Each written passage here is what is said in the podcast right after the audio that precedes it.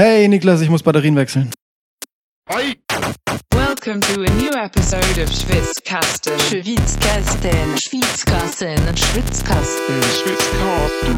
One of the most pro wrestling podcasts in pro wrestling podcast history.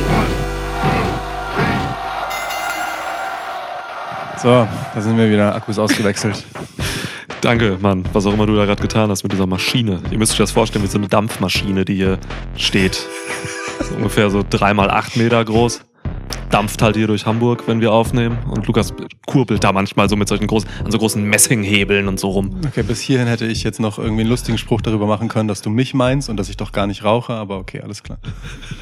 Ja, wäre aber geil, wenn wir so eine, wie so eine riesige Spieluhr oder wie so eine Orgel. Ja, so Phantom der Oper-esk. Ja. Ja. Da kommt auch, genau, also ach so, falls ihr es nicht wusstet, unser ähm, Intro wird natürlich an einer Orgel gespielt. Natürlich, ja. Ja. Das spielen wir immer wieder neu ein. Jeden Tag. Jeden fucking Tag. Ich muss mal gerade Feierabend machen, sehe ich. Mein Arbeitslaptop ist noch an. Ja, klapp mal zu, sonst denkt noch jemand, du bist online Ja. und könnte dich nerven. Ich mache mir so lange ein Getränk auf. Mein Kollege Peter hört den Podcast auch. Der weiß das. Der ist auch da zwischen diesen Feiertagen. Äh, Peter, ich mach Feierabend. Okay, alles klar. Hey, na, was geht? Ähm, wir dachten uns, wir machen jetzt so zum Jahresausklang die äh, schon oft herbeifabulierten und diesmal wirklich stattfindenden ähm, SWI 500, Yeah! aber mit einer Null weniger, weil 500 ist viel zu viel. Voll. Wir werden also die 50 WrestlerInnen des Jahres küren. Ähm, eine hochgradig objektive Liste, die rein subjektiver Bewertung unterliegt. Also es ist wirklich so richtig doll nach Lust und Laune. Klar. Wie wir meinen, ohne jede Rechtfertigung. Tagesform.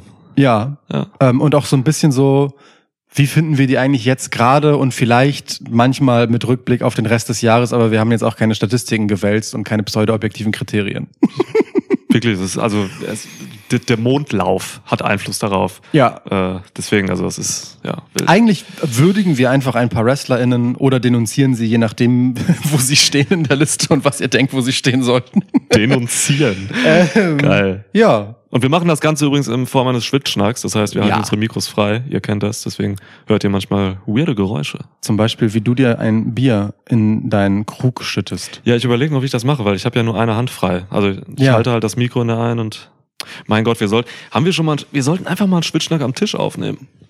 Ja, ist aber so unschillig irgendwie. Also ich meine, heute wäre okay, weil wir haben ja Laptops vor uns, um äh, unsere... Ach du große Güte.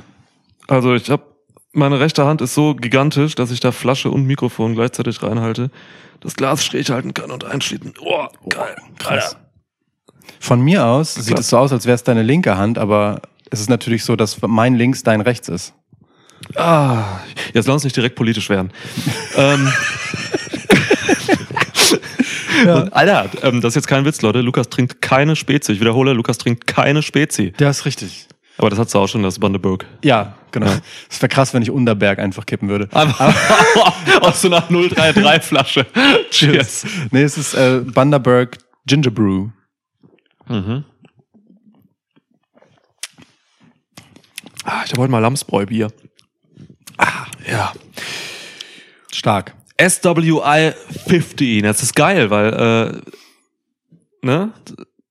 SWI, Ja, Switzkasten. Switzkasten, das ist mega. Also allen andere Schweizer und Schweizerinnen da draußen, der Loosely und Co. Stimmt, wir sollten uns mal Freut. switzkasten.ch als Domain registrieren. ja, stimmt. Ja. Ach komm, das gibt's doch, oder? Ich guck mal grad. Swiss mit Doppel-S dann Ja, schon, oder? und dann cast. Ja, swisscast.ch, stimmt, ja. .ch. Wir arbeiten im Moment an der Seite. Nö. Obwohl doch. Ja, irgendein- Sicherheitsdienstleistungen wel- kommen da bald hin. Okay, SSL-Technologien. meinetwegen auch das. Ja, shit. Okay. Ja, schade. Naja, gut. Dann Egal. egal. Aber trotzdem. Also SWI 50. Ähm, wir sind eine moderne, progressive und maßgeblich äh, willkürliche Topliste. Das bedeutet, hier wird nicht nach Geschlechtern getrennt. Mhm. Es sind einfach 50 WrestlerInnen in einer Liste. Klar. Wir machen diese Geschlechtertrennungsscheiße nicht. Und wir haben wahllos alle Brands, die wir aktuell konsumieren, da reingeworfen. Das heißt, es finden sich Raw, SmackDown, AW und NXT da drin. Bei allen anderen ist die Menge an geguckten Shows zu klein, um es zu beurteilen. So viel sei der Fairness halber vorweggeschickt. Ja, genau. Ich habe auch zu wenig von den anderen gesehen, um da eine äh, vernünftige Beurteilung machen zu können. AW und NXT kriege ich hin. Hm? Haben wir ja gemacht. Wie viel hast du insgesamt reingepackt? Also Lukas hat alle, hat die ganzen Roster da reingeflackt. Das komplette Roster. Ja, ja. Ja, wie, ähm, wie viele Leute sind das insgesamt jetzt? Das sind insgesamt 348. 348. Mhm. Okay. Ähm, jeder von uns hat jeder Person der aktiven Roster dieser vier Brands ähm, eine Wertung zwischen 0 und 10 gegeben Mhm. und deren Durchschnitt ähm, besprechen wir jetzt. Das ist maßgeblich für die Position, auf der sie stehen in dieser Tabelle. Also es ist ein zahlenbasiertes System gewesen in der Vorbereitung. Das heißt, ähm, es hat zumindest was mich betrifft keinerlei Wert. ähm, aber gucken wir trotzdem mal. Gott, könnte trotzdem lustig werden. Ja, Wir müssen mal schauen. Ne? Wir haben jetzt gesagt, so, wir machen eine Top 50 ähm, von unten nach oben und äh, müssen mal schauen, wie lange wir über einzelne Leute hier reden. So, Ja. ähm, das ist je nach Herzenslust, glaube ich. Ne? ja, voll. Und äh, je nach Überraschungsgrad der Position. Ja. Okay, gehen wir einfach direkt mal rein. Ja, wir fangen von 50 an äh, und arbeiten uns hoch zur Nummer 1. Heftig. Cool. Gut. Also, Platz 50. Julius Kret. Julius Kret, alter Luchador aus Ecuador. Ja. Ja, eine Hälfte der Creed Brothers. Julio Kret. Ähm, ja, eine Hälfte der Creed Brothers. Ich glaube, der eine von beiden, der in der Liste gelandet ist. Ich Ja, ja, meine, Brutus ist irgendwo Mitte, irgendwie 64 oder so. Genau, ist ein Stück abgefallen. Ja. ja. Aber äh, wundert mich aber auch nicht, weil Julius Creed ist schon der herausragende Typ von den beiden. Ja. So, ne? Ja. ähm, der hat für mich den Spot des Jahres 2023 gemacht. Nämlich? Äh, er hatte ähm, die Grizzled Young Veterans in irgendeinem NXT-Match dieses Jahr. Er hatte äh, Zach Gibson in einem, in einem Ankle Lock. Ja. Dann hat er quasi äh, eine Hand freigemacht, den, den, den Ankle so ein bisschen unter seinen Ellbogen geklemmt und hat mit dem anderen Grizzled Young Veteran ähm, eine Powerbomb gemacht. Hat ihn einfach genommen, hochgeballert mit einer Hand und runter und hat den Ankle Lock dann weitergezogen. Penner. Also wirklich, das ist unfassbar. Also Julius Creed ist ein Freak. Der ist auf Brock Lesnar Level, was so, was so Kraftexplosivität angeht. Freakishness. Alter. Ja. Ja. Gut, dass der hier reinkommt noch. Platz 50, aber es ist gut, dass der drin ist. Ja, finde ich auch. Also ähm, für mehr reicht's halt im Moment nicht, ne? Also trotz dem bisschen Mic-Time, was sie haben, sind sie halt relativ blass. Ja. Das meiste, was im Moment passiert, ist, dass andere Leute über sie sagen, dass sie gut sind und sie sich dafür bedanken. Das gibt den so ein bisschen unangenehmen Fan-Vibe, so als, äh, weiß ich nicht. Ich finde das immer nicht so geil, weil, weil mh, dann wirkt es so, als könnten die froh sein, dass sie da sind und nicht als wüssten sie selbst, dass sie zu Recht da sind. Weißt du? Mhm. Das, ist so, ein- das ist so eine mh, Bescheidenheit, die für so aufstrebende WrestlerInnen, weiß ich nicht, so, so, so ein bisschen so wirkt, als hätten die nicht genug Biss. Hm. Aber das ist für den Anfang okay. Ich bin gespannt, was 2024 mit denen passieren wird, weil es geht ja wirklich steil nach oben jetzt. Ja, Mann. Und für Julius Creed wird es auch nochmal so in drei, vier Jahren bestimmt einen Singles-Run geben, wo der auch nochmal richtig fickt. Ja. Ähm, ja, hatten übrigens letzte Woche ein Main-Event bei Raw gegen Judgment Day, gegen Mhm. um die Tag-Titles, was super sehenswert war. Ein, eines der besseren Tag-Matches dieses Jahr. Voll. So, Und richtig schön, das zum Jahresausklang halt nochmal zu haben, ne? So als Fingerzeig in die Zukunft. ja. So von diesen beiden Veteranen, die Judgment Day sind mit den Creed Brothers, das ist schon eine coole Sache. Genau, also zur Orientierung vielleicht für euch. Ähm, Julius Creed hat bei uns eine 7,0 bekommen.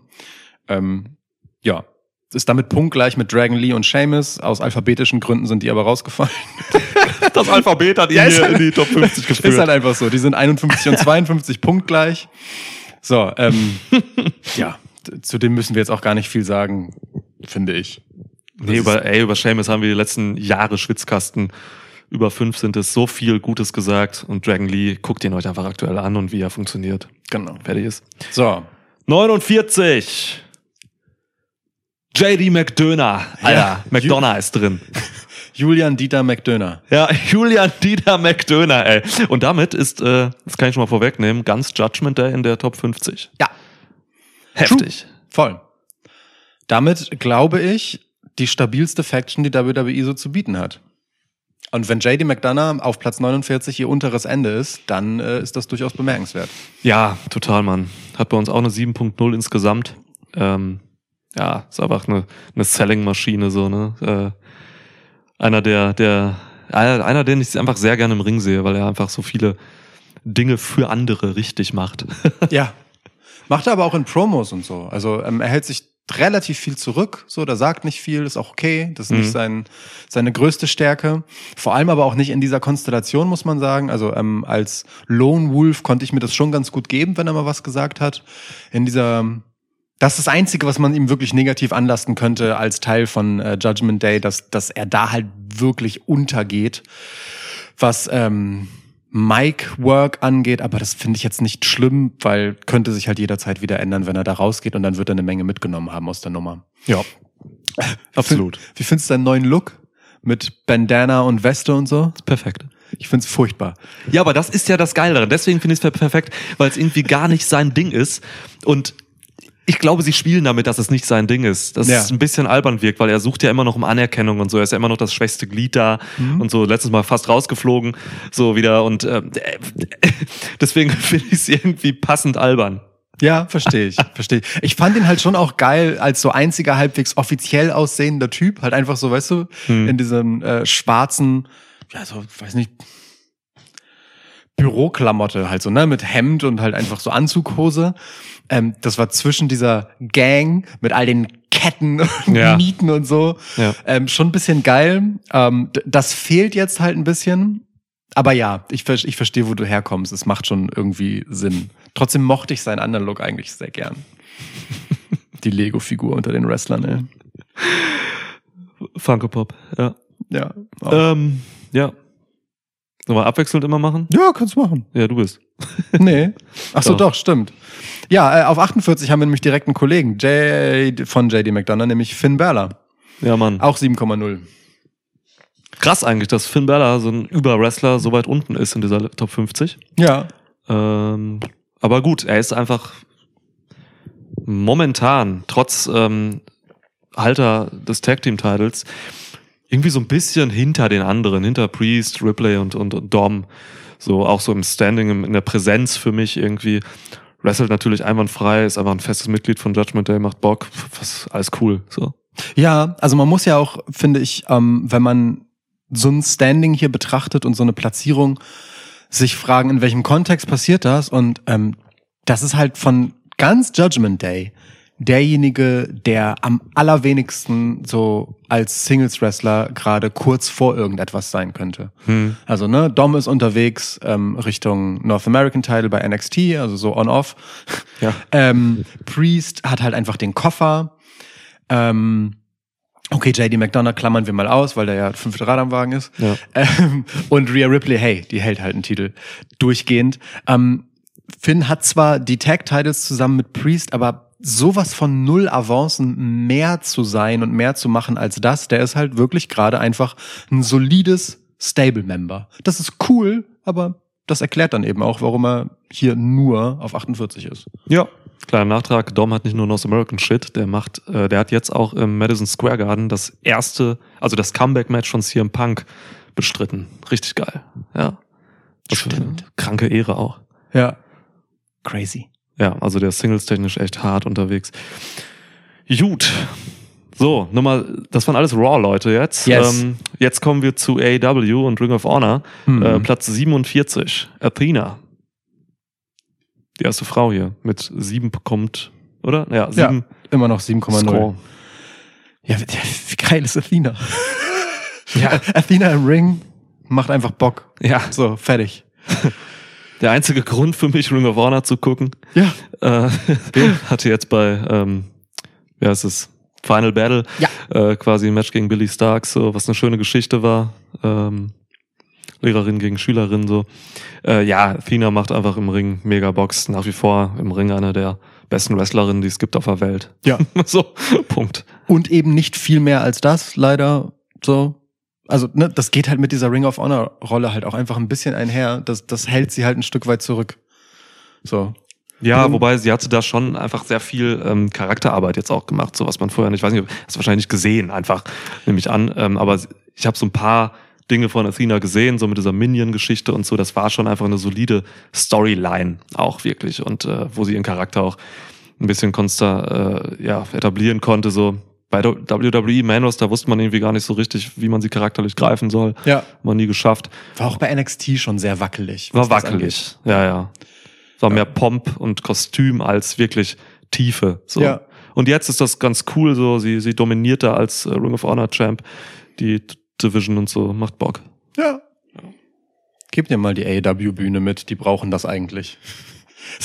Also schwer zu erklären, finde ich, dass man Athena bei Ring of Honor belässt. Ist nicht erklärbar. Also, ja, an, Ja. Angesichts dessen. Ich, Ja. Also, warte mal, ich, ich gucke einmal kurz, aber ich glaube fast, bevor wir das einfach so übergehen, ich glaube, sie ist. Nein, ist sie nicht. Okay. Sie ist die zweithöchstplatzierte Dame von AEW. Okay. Ja. Eine gibt's, die knapp, knappestens über ihr ist. Ich weiß auch nicht, warum die nicht im AW TV ist. Ich meine, die ganzen Ring of Honor äh, Männer-Champs, die sind ja auch alle da im, bei AW. Ja, Laufen da bei Dynamite und Collision rum. ja. Was soll das? Ja. Keine Ahnung. naja, ähm, apropos AEW TV, ähm, punktgleich mit ihr Chris Jericho. Ich dachte, ich mache bei Chris mal so eine kurze Spannungspause, weil es gibt genug Chrises. Ja. Ähm, also Chris Jericho, ja, auf Platz 46. Christopher, das geht aber auch eigentlich höher, Mensch. Was ist los? Was geht? Du könntest auf Platz 8 sein zum Beispiel. ja. Meine Güte. Ja, weiß ich nicht. Jericho ist halt Jericho so. Mal, mal läuft's gut, mal läuft's schlecht, mal interessiert er mich, mal nicht. Drängelt sich in alle möglichen Sachen immer rein, so storytechnisch und so. Oder im Internet in irgendwelche Streitereien, indem er Anwälte ankeift. Schlimm. Ja. Wodka is a hell of a drug, ey. Ja. ja. Ja. Jericho hat öffentlich Kram an den Anwalt von CM Punk, glaube ich, ne? Ja. Geschrieben auf X, so sieht dumm. Mega unnötig. Ja, weiß nicht, der hat manchmal so ein paar kleine Selbstwertprobleme, habe ich das Gefühl. Ja. So in seiner Außenwirkung ähm, stellt sich das so für mich dar. Also weirder Typ so, aber Chris Jericho trotzdem einer meiner Alltime Favorites ever. So hat äh, Wrestling Niklas geprägt, ähm, gerade als Jugendlicher. Hm. Deswegen, also Jericho, gut, dass er hier drin ist, aber jetzt aktuell so und dieses Jahr hat er auch viel Kram gemacht. Ja. Was soll das? ist sehr viel auf und ab. Ähm, man muss ihm zugute halten, dass er es hätte schlimmer sein können. So, also äh, Ende letzten Jahres sah er schon oder im Laufe des letzten Jahres sah er zwischendurch so furchtbar aus, dass man sich echt Sorgen machen musste, äh, Mhm. um d- das, was er im Ring noch überhaupt liefern kann. Da hat er sich zurückgearbeitet. Ja. Ähm, er hat bei All In wirklich Wahnsinns-Spot geliefert für Will Osprey. Das muss man ihm auch zugute halten. Eines seiner besten Matches bei AW. Ja. Und Mega. halt einfach karriereprägend für jemanden will, wie Will Osprey. Ja, So. ja. Ähm, und auch, glaube ich, einfach für den ein richtig, also mal von Karriere abgesehen, einfach ein persönlich richtig krasses Ereignis. Mhm. So, ähm, solche Sachen hat Chris Jericho immer mal wieder in sich drin. Das Ja. ist total schön. Und gleichzeitig klebt halt immer, für, für mich zumindest, diese Kacke namens Sammy Guevara an seinem Schuh. So, also von dem ich halt wirklich der Überzeugung bin, dass der massiv zurückgehalten wird davon, dass er halt jedes Mal wieder um diesen Fixpunkt Chris Jericho herum oszilliert und einfach nicht dazu kommt, sich irgendein Standing aufzubauen, so. Weil das das einzige zu sein scheint, was Sammy Guevara oder irgendjemand anderem zu Sammy Guevara einfällt. Sammy Guevara müsste eigentlich das sein, was äh, für AW, was Dominic Mysterio für WWE ist. Ja. Nur halt besser. Also von seinen athletischen Voraussetzungen her. Ne? Klar, besserer Wrestler, natürlich. Das ist halt verrückt. Also das fiel mir letztens mal irgendwann wie Schuppen von den Augen. Jetzt, heute, als ich Dynamite gesehen habe. Und deswegen sagst du das auch wahrscheinlich, gerade Mhm. weil Ja. ähm, Jericho und Guevara jetzt seit dieser Dynamite diese Woche schon wieder so zusammen sind. Sch- Schon wieder, genau. Ja. ah, ja. Anyway. ja. Gut. Na, kann Jericho nur so mittel was für. Also weiß ich nicht, wie viel, wie viel das halt so ist. Mann, Sammy, du hast wieder keine Rolle, komm du doch mal rein.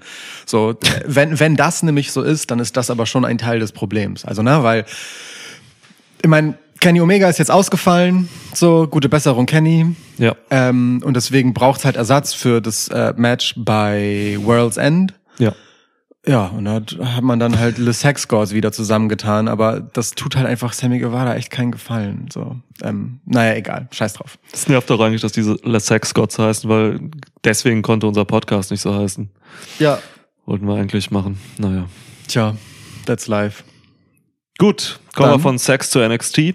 Ja, Der erste NXTler hier drin. Platz 45 mit 7,3. Hm. Tyler Bate Ich liebe Tyler Bate. Bait, Bait, Bait. Ja, ne? Keine Ahnung. Von null, also Tyler Bate kommt so rein. Ich finde ihn von 0 auf 100 geil. Ja. Einfach weil ich jedes Mal, also ich weiß ja genau, was der kann und was er nicht kann und ich bin trotzdem jedes Mal überrascht darüber, wie geil der ist. Ja.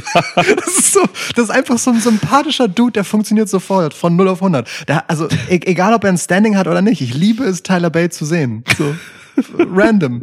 Wirklich ist das, das, also wirklich, das ist eine schwer zu rechtfertigende Platzierung, eigentlich, aber doch, weil ganz persönlich, ich liebe Tyler Bate. Fertig. Ja, guck mal. Habe ich auch nicht mehr zu sagen, zu, zu sagen.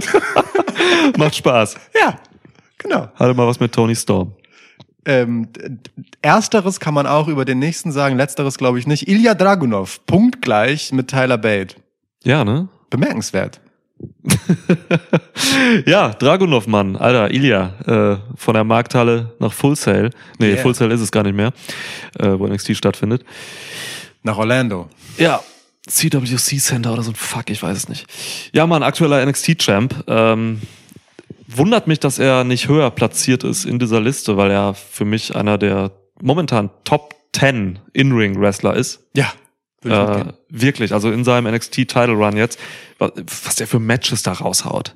Da fehlt charakterlich oft einiges noch so. Ja. Ist halt nicht sein Strong Suit, aber er macht ja auch keinen Hehl daraus, dass er halt über eine andere Schiene geht, nämlich einfach über seinen, seinen Willen und diesen dann doch ja sehr uniken Charakter, ne? Dieser schmerzsuchende Masochist im Prinzip so, der dann doch auch wirklich ähm, in äh, martialische Tiefen gehen kann Ja. hauptsächlich so bei sich selbst und dadurch einfach im Ring, also das komplett in den Ring transportiert und das ist schon sehr eigen und sehr besonders.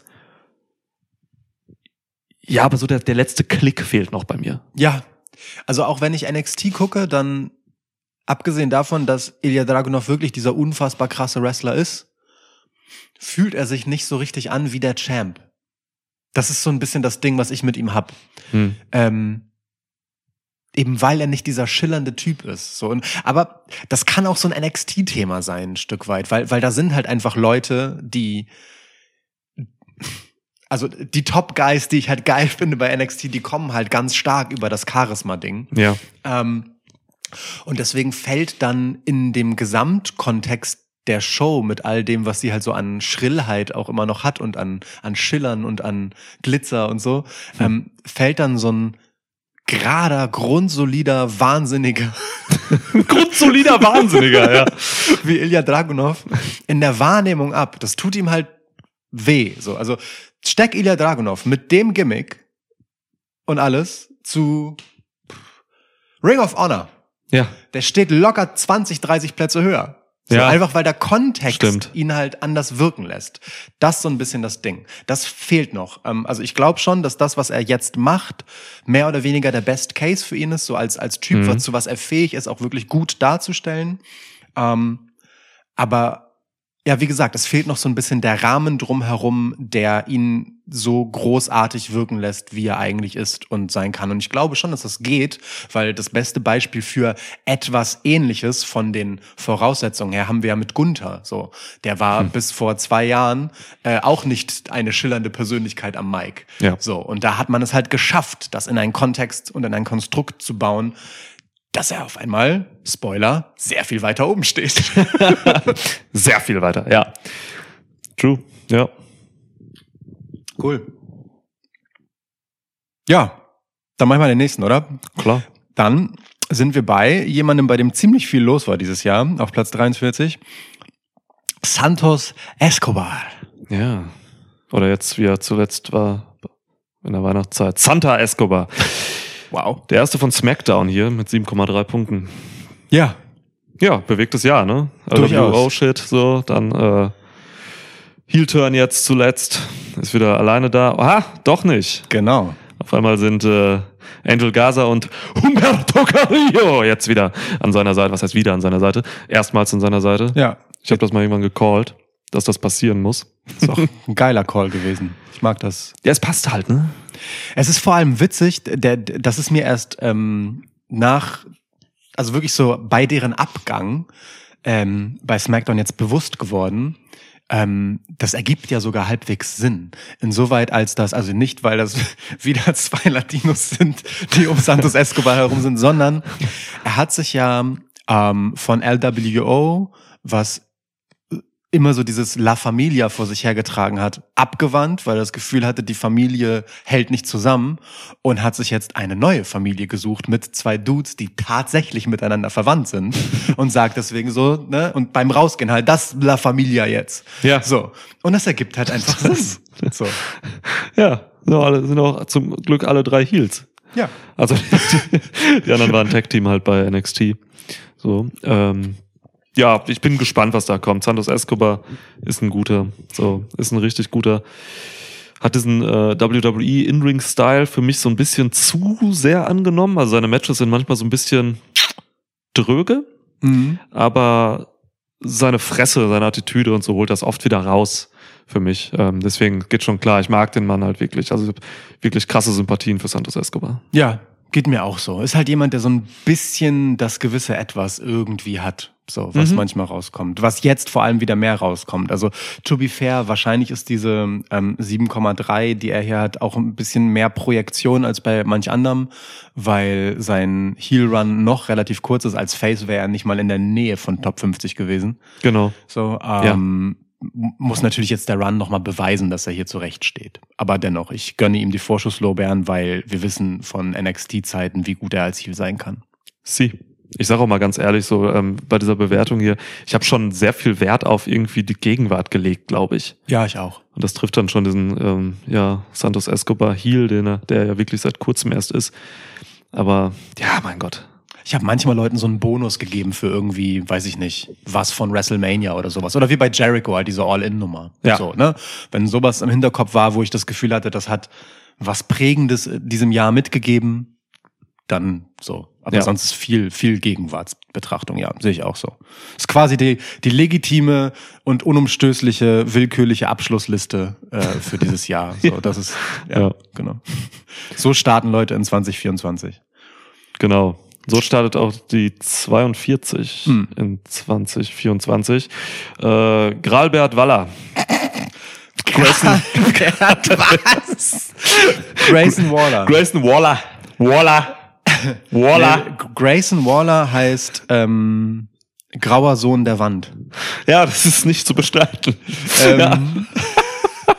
Wär, wenn er ein äh, Native American wäre, wäre das, Ja. sein, Na- das wäre, das wäre sein Name. ja, Fertig. grauer Sohn der Wand. Cool. Ja, Ähm, gleiche Punktezahl wie äh, Santos Escobar. ja. Und äh, also überhaupt nicht, weil er irgendwie wichtige Matches die ganze Zeit am laufenden Meter hätte oder so. Aber der ist halt, am Ende hat er 2023 einfach durchgehend die besten Talkshow-Segmente gehabt. Ja. Ist einfach der unterhaltsamste Typ, ähm, wenn es darum geht, von 0 auf 100 über irgendjemanden zu reden, der gerade keine andere Geschichte hat. Dann Ja. schickt man ihn halt mit Grayson Waller in den Ring und er erzählt eine.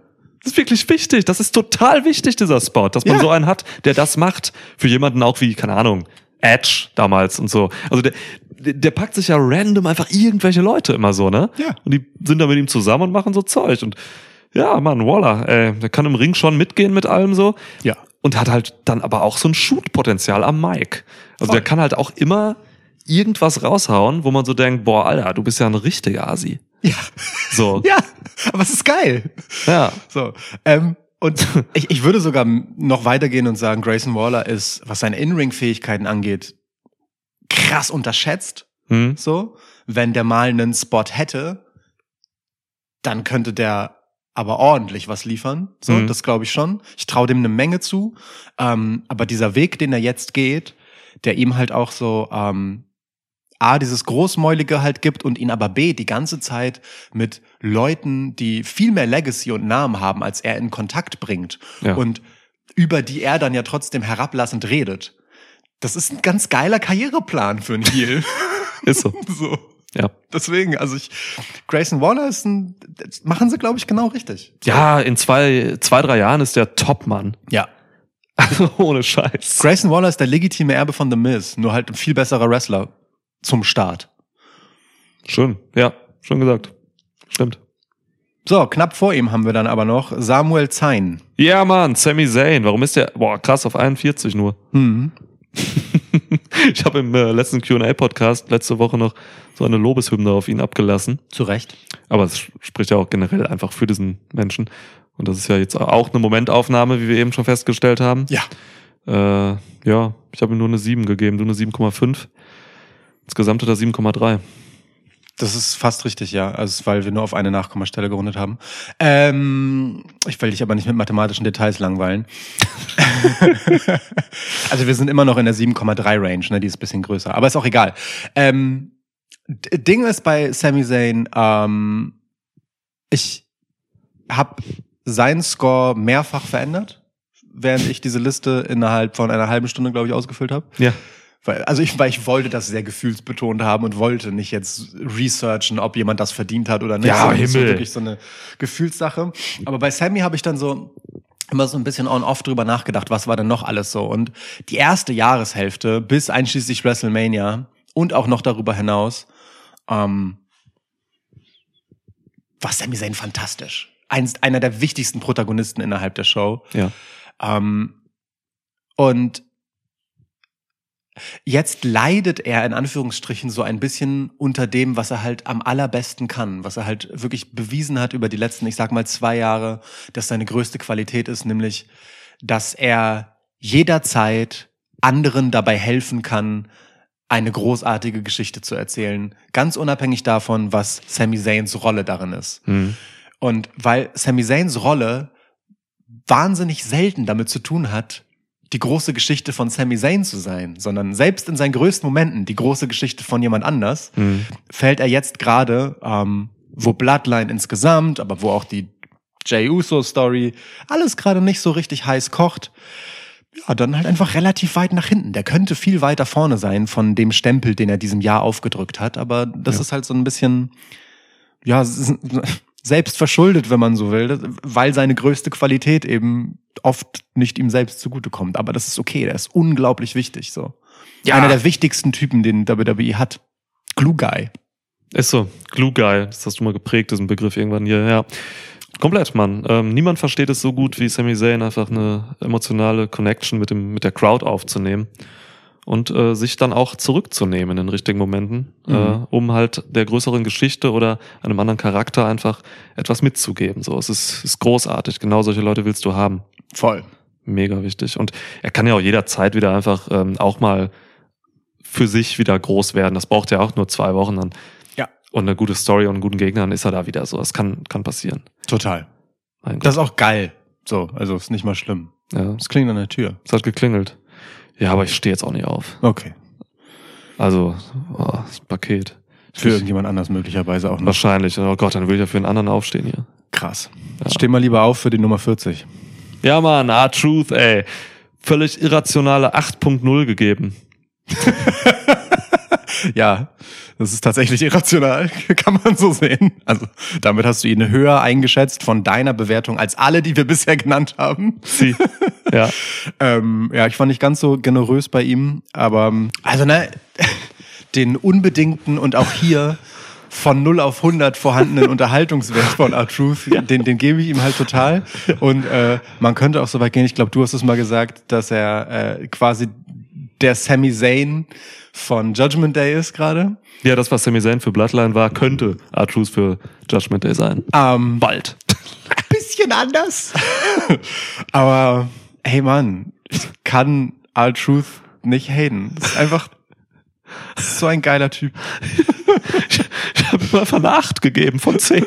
Das ist absurd. Für diese drei Wochen oder was, die ja jetzt wieder da ist. Ja. Oder, ja. Vielleicht, vielleicht lese ich zum, zum Ende des Podcasts einmal alle Namen äh, vor in alphabetischer Reihenfolge, denen du weniger als acht gegeben hast. Nur so für den Kontext. Ja, Ja. stimmt. Auch so ein Brian Daniels, das, ist so weniger als super- R-Truth. Also es ist schon wirklich krank.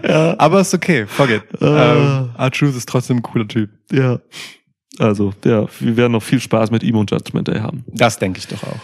So, Gut. ähm, und ich meine, er ist jetzt gerade natürlich, also muss man ja schon sagen, dasjenige Moment ähm, was Judgment Day ins Wanken bringt. Ne? Also okay, klar, da gibt's eh den Zwist zwischen Rhea und Damien Priest, um wer ist hier eigentlich jetzt, äh, sind wir eine Matriarchie oder eine Patriarchie oder sind wir basisdemokratisch? Nein, das sicherlich nicht.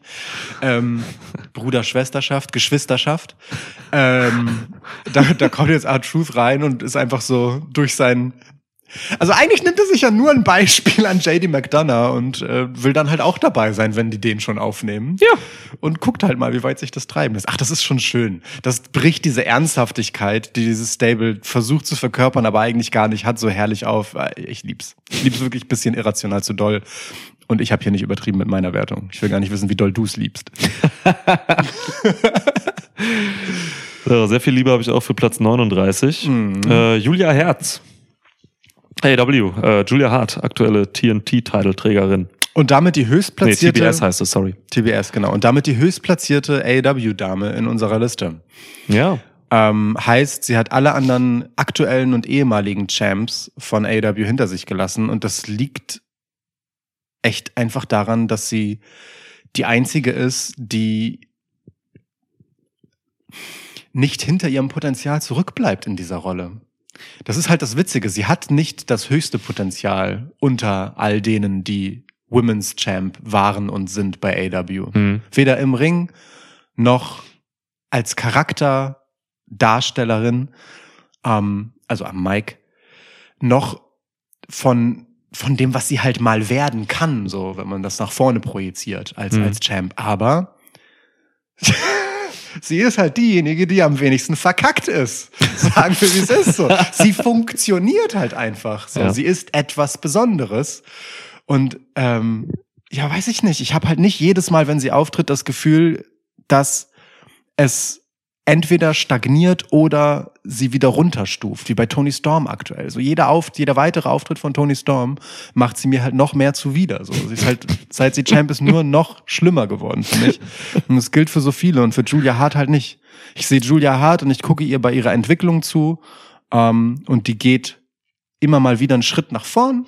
So, sie verkackt halt ihre Rolle nicht. Hm. Gut, kann ich mir gut angucken. Ich mag Julia Hart einfach.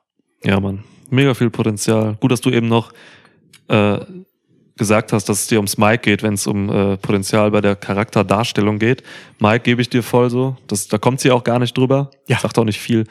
Aber alles andere, was Charakterdarstellung äh, angeht, ist halt wirklich 1A bei ihr so. Ne? Das ist eine, das ist ein Langzeit-Investment, was man hier gemacht hat mit dieser Story, die ja wirklich über viele, viele Monate geht. Ne? Mit, Ja. dem, mit dem Turn damals, mit dem mit dem ja, Korrumpieren von äh, Malachi Black und äh, ja, dem Spucke in ihrem Gesicht.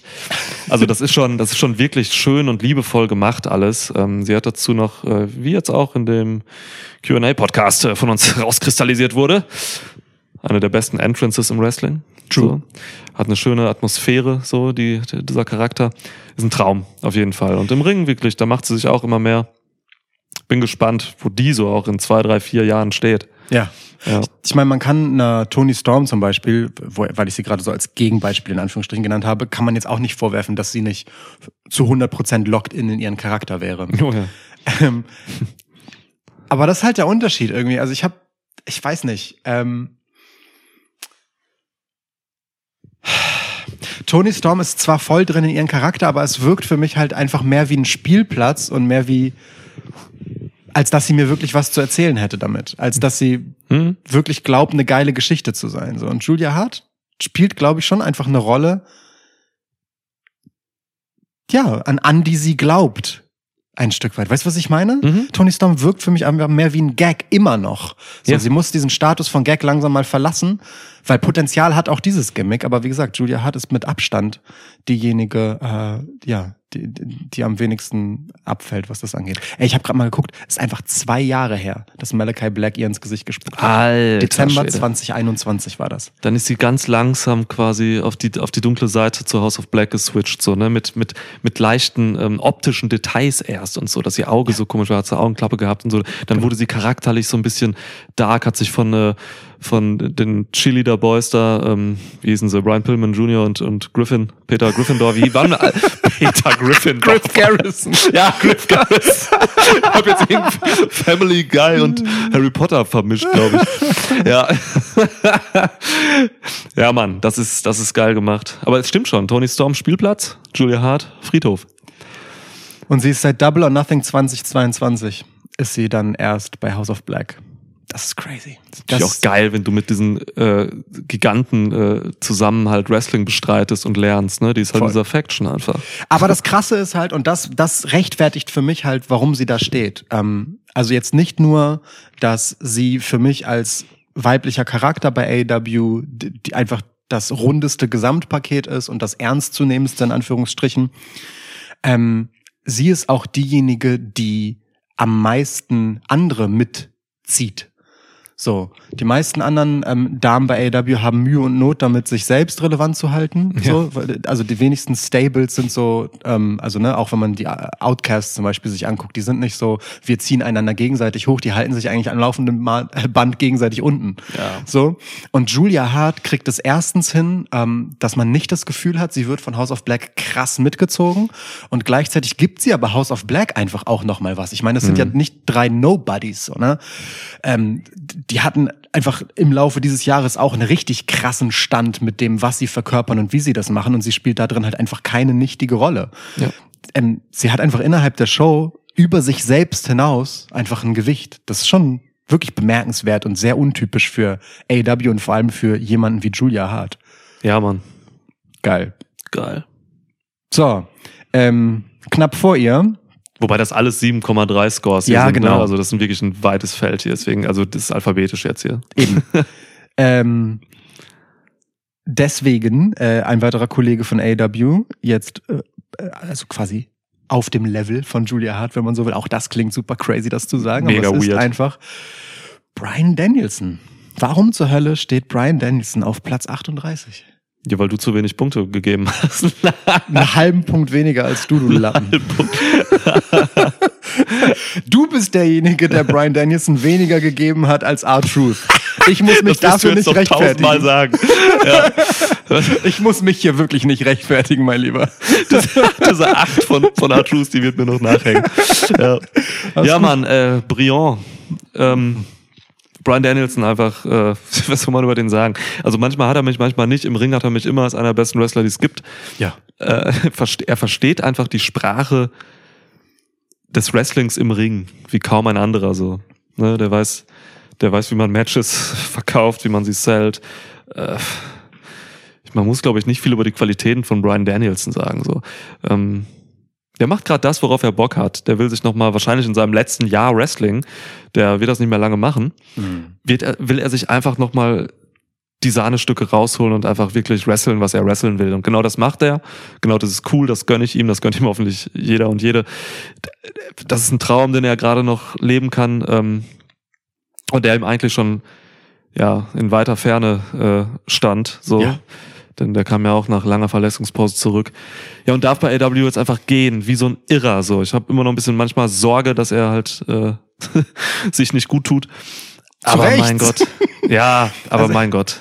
Ich meine, das Der Ding weiß, ist, was er tut. Äh, Definitiv weiß er das. Ähm, und der steht halt auch einfach nicht weiter vorne, weil er kompletten Scheiß auf irgendwelche Titel und großartige Storylines oder so gibt. Also die Storyrolle, die Brian Dennison vor allem gespielt hat, war ähm, die Faction Blackpool Combat Club mehr nach vorne zu treiben so und dem ganzen Ding irgendwie eine gewisse Relevanz zu geben, ähm, was AW halt auch echt gut getan hat für für Ja. seine seine Darstellung so ähm, wie, wie sie Wrestling checken. Dafür war das schon wirklich enorm wichtig.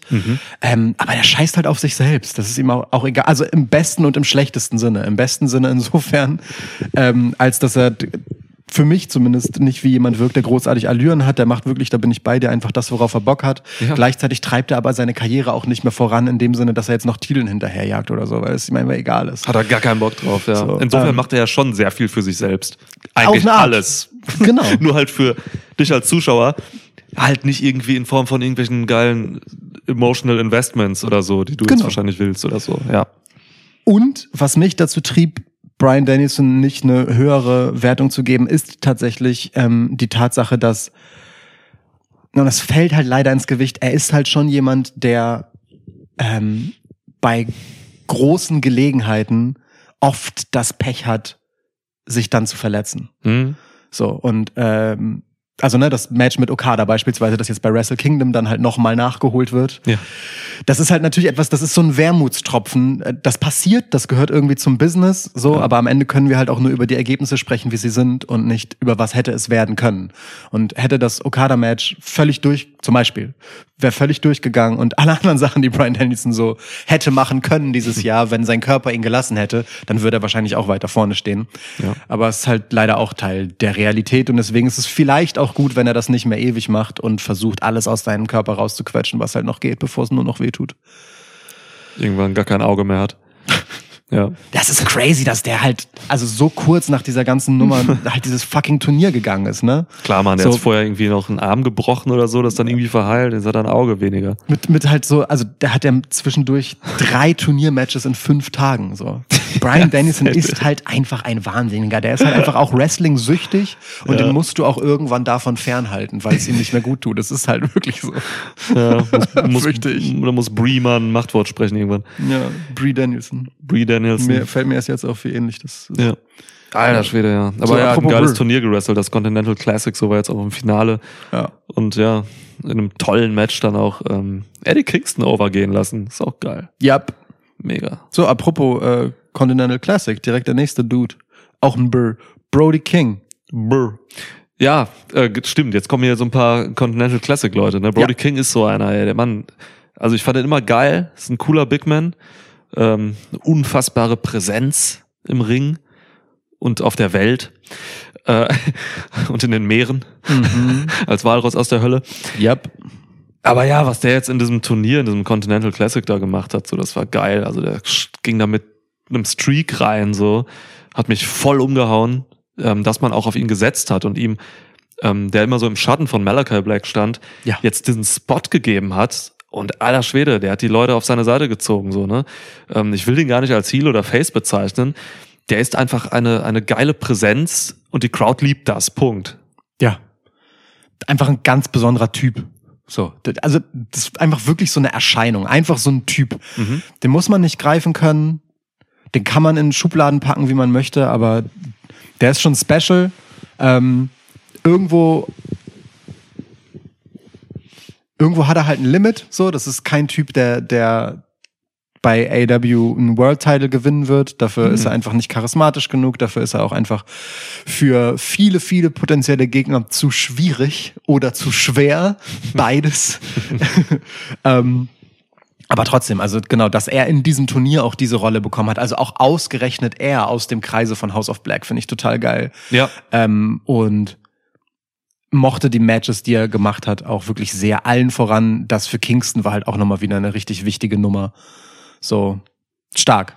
Und der hat ja auch davor, vor dem Turnier, da auch schon ein paar geile Sachen gemacht. Er hatte ja mal so eine kleine Singles-Fehde mit, mit Darby Allen, Ja. ähm, die auch richtig geil war, war schon. heftig. Da sah man das erste Mal, oder ich sah da zum ersten Mal, was der für ein Singles-Potenzial dann durchaus hat. Aber ja, ich habe mich, also ich hätte Buddy Matthews hier reingepackt. Hm. Von House of Black in dieses Turnier. Der wäre perfekt für dieses Continental Classic. Aber im Endeffekt, gut, dass es Brody war. Ja, ich glaube, der hat, also im Endeffekt ist die Rolle, die Brody hatte, ähm, eine für die anderen Teilnehmenden ähm, aus, aus seinem Bracket quasi des Turniers gewesen und das hat er mit Bravour erfüllt und das hätte Buddy Matthews in der Form halt eben nicht getan. So. Also Ja. der wäre halt eher so ein leider wahrscheinlich so ein Kanonenfutter gewesen, wie es auf der anderen Seite des Turnierbaums ähm, Mark Briscoe und Jay Lethal waren. So Mhm. gute Wrestler, aber die sind einfach nicht zum Gewinnen gerade da. So, Ja. Und deswegen ist es super, dass es Brody King war. Apropos Brody, Shoutout, äh, Mr. Brody Lee, äh, ist vor ziemlich genau einem Jahr verstorben. Ja, rest in peace. Rest in peace. Der nächste, ähm, der auch in diesem Turnier äh, einen Stempel aufgedrückt hat, Oh ja. Andrade, El Idolo. Oh ja. Ja, geil. Ja, schön. Äh, Also ich erfreue mich an der Wiederkehr von Andrade. Ja, Ähm, ich finde, die Paarung mit CJ Perry ist noch nicht einmal in der Nähe von dem, was es sein könnte. Also ich sehe da wirklich so Mm. Also ich meine im Endeffekt, ne, Andrade und CJ Perry, beide so in, in dieser Konstellation, also nicht in dieser Konstellation, sondern beide jeweils für sich bringen in diese Konstellation ähm, aus zwei der geilsten ähm, Wrestler-ManagerInnen Paarungen der letzten Jahre gekommen zu sein, nämlich äh, CJ Perry auf der einen Seite als Lana zusammen mit Miro, beziehungsweise seinerzeit Rusev. So, fantastischen Job gemacht am Mike und Andrade hatte halt mit Selina Vega eine unglaublich großartige Managerin. Das Ja. heißt, das kann richtig gut funktionieren. Andrade müsste halt nur ein bisschen mehr die Schnauze halten und CJ Perry ein bisschen mehr Charakter sprechen lassen und das kann sie, als halt einfach nur die professionelle PR-Dame. Mhm. So. Ähm, das fehlt mir im Moment sehr. Also es bleibt sehr doll hinter meinen Erwartungen zurück, sonst hätte ich ihn voll gerne weiter nach oben geschubst, wenn ich das Gefühl hätte, durch CJ Perry ist er richtig krass auf dem Weg nach oben. Ja. So hat er einfach nur, ja, mitunter die besten Performances des Turniers abgeliefert, was auch ziemlich stabil ist. ja, ist so, ne? Wirklich. Voll. Ja, diese Story mit, mit Miro und so, die, die, die hat mich auch noch gar nicht. Da muss noch irgendwas kommen. Die beiden haben jetzt ein Match bei, bei World's End. Ja. Zu wenig dafür, Zu dass sie das wenig. Match haben. Viel zu viel Potenzial drin eigentlich, um da jetzt Ja. einfach so ein Match schon hinzurotzen. Ja, sehe ich auch so. Keine Ahnung. Ja, komisch. Ja, Andrade, Mann. Äh, gefällt mir, also dieser Beast Mode Andrade, den er, der jetzt in diesem Turnier war, gefällt mir auch viel mehr als dieser weinerliche Andrade, der sich irgendwie auf Social Media beschwert, dass er irgendwie keinen Spot hat und so. ja, Ja, schon gut. es steht ihm ganz gut, dass er es beweisen will, gefühlt. Ja. Kommen wir, und wir sind so bei Platz 35 angekommen. Jetzt sind wir so bei der Riege von Menschen, die mit äh, siebeneinhalb äh, hier rumlaufen im Scoring und äh, sind bei Shayna Baszler gelandet. Ja. Ich sehe gerade, ich habe sie erstaunlich hoch bewertet dafür, dass sie eigentlich nichts gemacht hat dieses Jahr. Ja, sie ist für dich genauso gut wie R-Truth. Die beide nichts gemacht haben dieses Jahr. Das stimmt bei Shayna Gründen. nicht. Shayna hatte äh, den Ronda Rousey Abschied. Ja, das stimmt. Der Hatte sie nicht ein Mania-Match oder Ja. das, wo sie Rousey besiegt hat? Ja, Ja, das war Mania, oder? Alter. ich glaube, es war Mania, ja. Also das war auf jeden Fall groß und Shayna Baszler hat auch einen guten Teil dazu beigetragen, Zoe Stark ein bisschen an, so anzuschieben und so. Also ich würde nicht sagen, sie hat nichts gemacht dieses Jahr. Im Vergleich zu ihrem Potenzial, was sie hätte machen können. Klar. Schon so, ne? Also die ist immer noch nicht vernünftig eingesetzt im Main Roster, aber die hat jetzt aktuell zumindest irgendwie so ein so Charakter, der, der ihr oder der dem nahe kommt, was ich gerne sehen will. So einfach Mhm. so ein bisschen dieses Fuck off, ich bin die eigentlich die Beste, ich kann euch eigentlich alle töten mit drei Handgriffen. Was willst du, Fotze? So, also das ist eigentlich, das sollte auf ihrem Grabstein stehen. Ja. Das, das sollte auf ihrem T-Shirt stehen. Auf Deutschland. Auf dem Grabstein steht einfach so, fuck, ich hätte dich mit drei Handgriffen töten können. du Fotze. Lungenentzündung. Oder so. ja, stimmt, ja, wirklich. Klapp auf Holz, dass es noch lange hin ist. Shayna Baszler kann eine Lungenentzündung äh, in Submission Hold nehmen. Die einzige Frau, die das kann wahrscheinlich. Glaube ich auch. Ja. Ja. Also, ähm, ich, keine Ahnung, Mann. Äh, Triple H weiß, was er an Shayna Baszler hat. Ich hoffe, die startet nochmal irgendwann durch, dass sie nochmal irgendwie jetzt zwei, nee, was haben wir jetzt? 24, Ja. irgendeinen geilen Run kriegt oder so. Ich hoffe auch. Ich bin ein bisschen hoffnungslos trotzdem. Also ich sage zwar, ich hoffe auch, aber ich habe die Hoffnung auch so langsam wieder verloren, weil ähm, sie jetzt neuerdings halt dann einfach auch, wenn sie in so Backstage-Segmenten plötzlich neben anderen auftaucht und was in die Kamera sagen soll, so einen halben Satz, weißt du, in so diesen Mhm. Multi-Women-Backstage-Segmenten, das sind ja immer die schlimmsten. Ja. Ähm, und dann halt so einen Stapel Karten in der Hand hat, nur um halt irgendwie mit irgendwas im Kopf zu bleiben. Weißt du, so dieses, wenigstens dieses äh, Queen of Spades Gimmick, Ja. und ich sage bewusst Gimmick, dann im Kopf zu behalten, weil man dann doch wieder nicht genug in ihren Charakter investiert. Die Gefahr sehe ich halt so ein bisschen. Ja. Ja, und Elimination Chamber ist halt immer weiter weg, so in der Vergangenheit. Ähm, ist aber, also finde ich, immer noch eine der größten, ähm, eines der großartigsten Showings aus dem Nichts einer Frau im Wrestling überhaupt. So. Ähm, und das hat sie halt einfach jederzeit immer noch drin. So. Hm. Die ist halt irre. Die ist halt einfach irre. Ja. Schon geil. Der nächste, ich hatte die Hoffnung aufgegeben bei ihm, aber er hat mich dieses Jahr halt echt überzeugt. So Platz 34, äh, Shinsuke Nakamura, Mann. Völlig zu Recht. Kam halt einfach mit einem neuen Schliff für seinen Charakter zurück bei Raw. Ey, ist auf einmal jetzt hier in diesen in den Top 50, Mann. Der wäre letztes Jahr nicht mal in die Top 100 gekommen. Definitiv nicht. Ja. Ist fantastisch. Also, ähm, ne, so, so ein Typ, der aufgrund von Sprachbarriere und äh, der Weigerung, ihm halt irgendwann mal eine Managerpersönlichkeit äh, an die Seite zu stellen, Bekommt er einfach nicht. ähm, ja, halt ein, so ein gläsernes Dach über sich hat, so, weil, weil es halt, weil halt, ja, die Möglichkeiten begrenzt sind ohne Mic Work. Aber die Lösung, die sie jetzt gefunden haben, ist perfekt. Also die Tatsache, dass er einfach drauf scheißt und Japanisch spricht. Ja. Und vielleicht mal einen Satz auf Englisch und halt auch drauf scheißt, in, im Ring zu reden, sondern einfach vorher Filme darüber macht, die halt geil produziert sind. Ähm, und ihm einfach ja, genau diesen, diesen Mut und dieses, diesen Charakter, muss ich ja sagen, einfach mitgeben, den er sonst nicht in der Vollendung verkörpern kann, weil im Ringen kann er das. Sein ganze, seine Körpersprache ist ja fantastisch. Der hat eine der geilsten Ausstrahlungen Ja. rein über die, über sein, sein Gehabe und wie er sich bewegt und Ja. seine Mimik äh, im gesamten Biss. Er hat nur nicht viel daraus machen können, eben weil diese Sprachbarriere besteht. So. Und die, dieser neue Kontext, der gibt ihm so fantastische Möglichkeiten und er hat ja auch einfach geilen Gegner nach geilen Gegner nach geilen Gegner. Das sind ja auch keine Kleinigkeiten, das sind alles wichtige Persönlichkeiten und das sind alles Stories, die sich über ein paar Wochen ziehen. Ähm, Shinsuke Nakamura ist wieder richtig jemand. So, das ist fantastisch. Ich liebe das und ich kann mir gut vorstellen, dass wenn wir dieses Ranking jetzt Richtung WrestleMania machen würden, dass wir ihn auch noch höher setzen würden. Ja, der hatte jetzt äh, dieses Jahr zwei gute Storylines mit den beiden Top Faces, so, ne? Ja. Mit zwei der Top Faces, Cody Rhodes und davor Seth Rollins, so, was willst du? Das ist halt echt, das ist halt die Creme de la Creme, so, und Nakamura war eine Gefahr für diese beiden. So, die Matches, äh, es ging ja auch um den Heavyweight-Title und sowas. Das war eine legitte Sache, so, Mann. Ich dachte, ich, ich hätte mir wirklich vorstellen können, dass Nakamura Seth Rollins besiegt. Ja. So gut wurde er dargestellt, so bedrohlich wurde er gemacht, so, ähm, ja, gefährlich war er dann auch irgendwie mental. Also er, er war ja wirklich in den Köpfen drin von seinen beiden Gegnern. Und das ist schon eine Kunst, ähm, das zu machen, trotz dieser Sprachbarriere, ne? Ja. Nämlich nur über dieses, ähm, ja, ich sag mal, so Anime-Style äh, Video-Package-Ding so. Funktioniert komplett. Ist geil. Ja.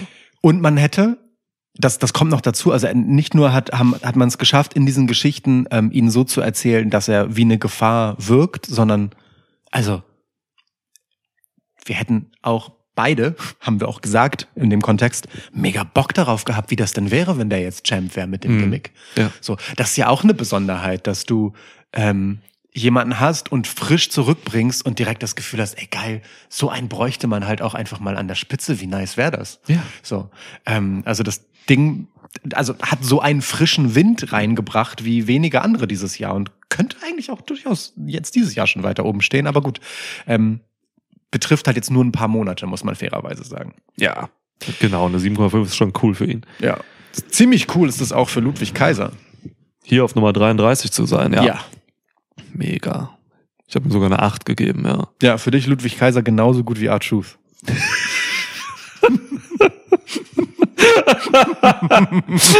Scheiße. ja. ja, Ludi, Mann. Äh, Marcel, Axel Dieter Junior. Das. Perfekt, ey. Ich habe schon so viel Positives über ihn gesagt in diesem Podcast. So, es ist einfach, es ist einfach mein Mann. So, ne, hat einen ganz eigenen Charakter. Dieser, dieser, dieser Bösewicht, dieser Cartoon-Bösewicht bei Imperium. Schnösel. So ein Schnösel, so ein arroganter Wichser, so, ne? Es ist wirklich perfekt. Diese Rolle steht ihm so gut wie niemandem sonst. Es ist göttlich, seine ganze Optik, also was er aus seinem Körper gemacht hat, wie er sich dahin trainiert hat, Oh ja. um wirklich dieses German Elegance Ding zu fahren, so, das ist aller Ehren wert. Ähm, Ja. Im Ring wurde er immer besser und wird auch immer noch besser. So vom Selling her und sowas. Ja. Der macht so Sachen. Der bewegt sich auch ganz unique. So, so, so, so wrestelt niemand. So, der hat ganz eigene Attitüde entwickelt ähm, und sticht charismatisch voll hervor, so bei jeder Raw. Kriegt auch seine Singles-Matches immer wieder jetzt und so. Und wie gesagt, ich sag das seit ein paar Wochen.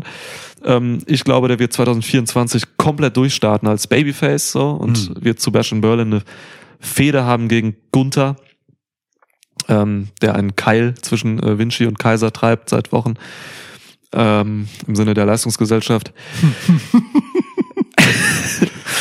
Deswegen, also Ludwig Kaiser, Mann, Alter, f- äh, 2024 wird sein Jahr. Äh, der, der, der steigt durch. liebt es. äh, also dass wir einfach mal um mal äh, immer diese, diese Lobhudeleien auf Ludwig Kaiser haben, aber es ist auch wirklich zu Recht.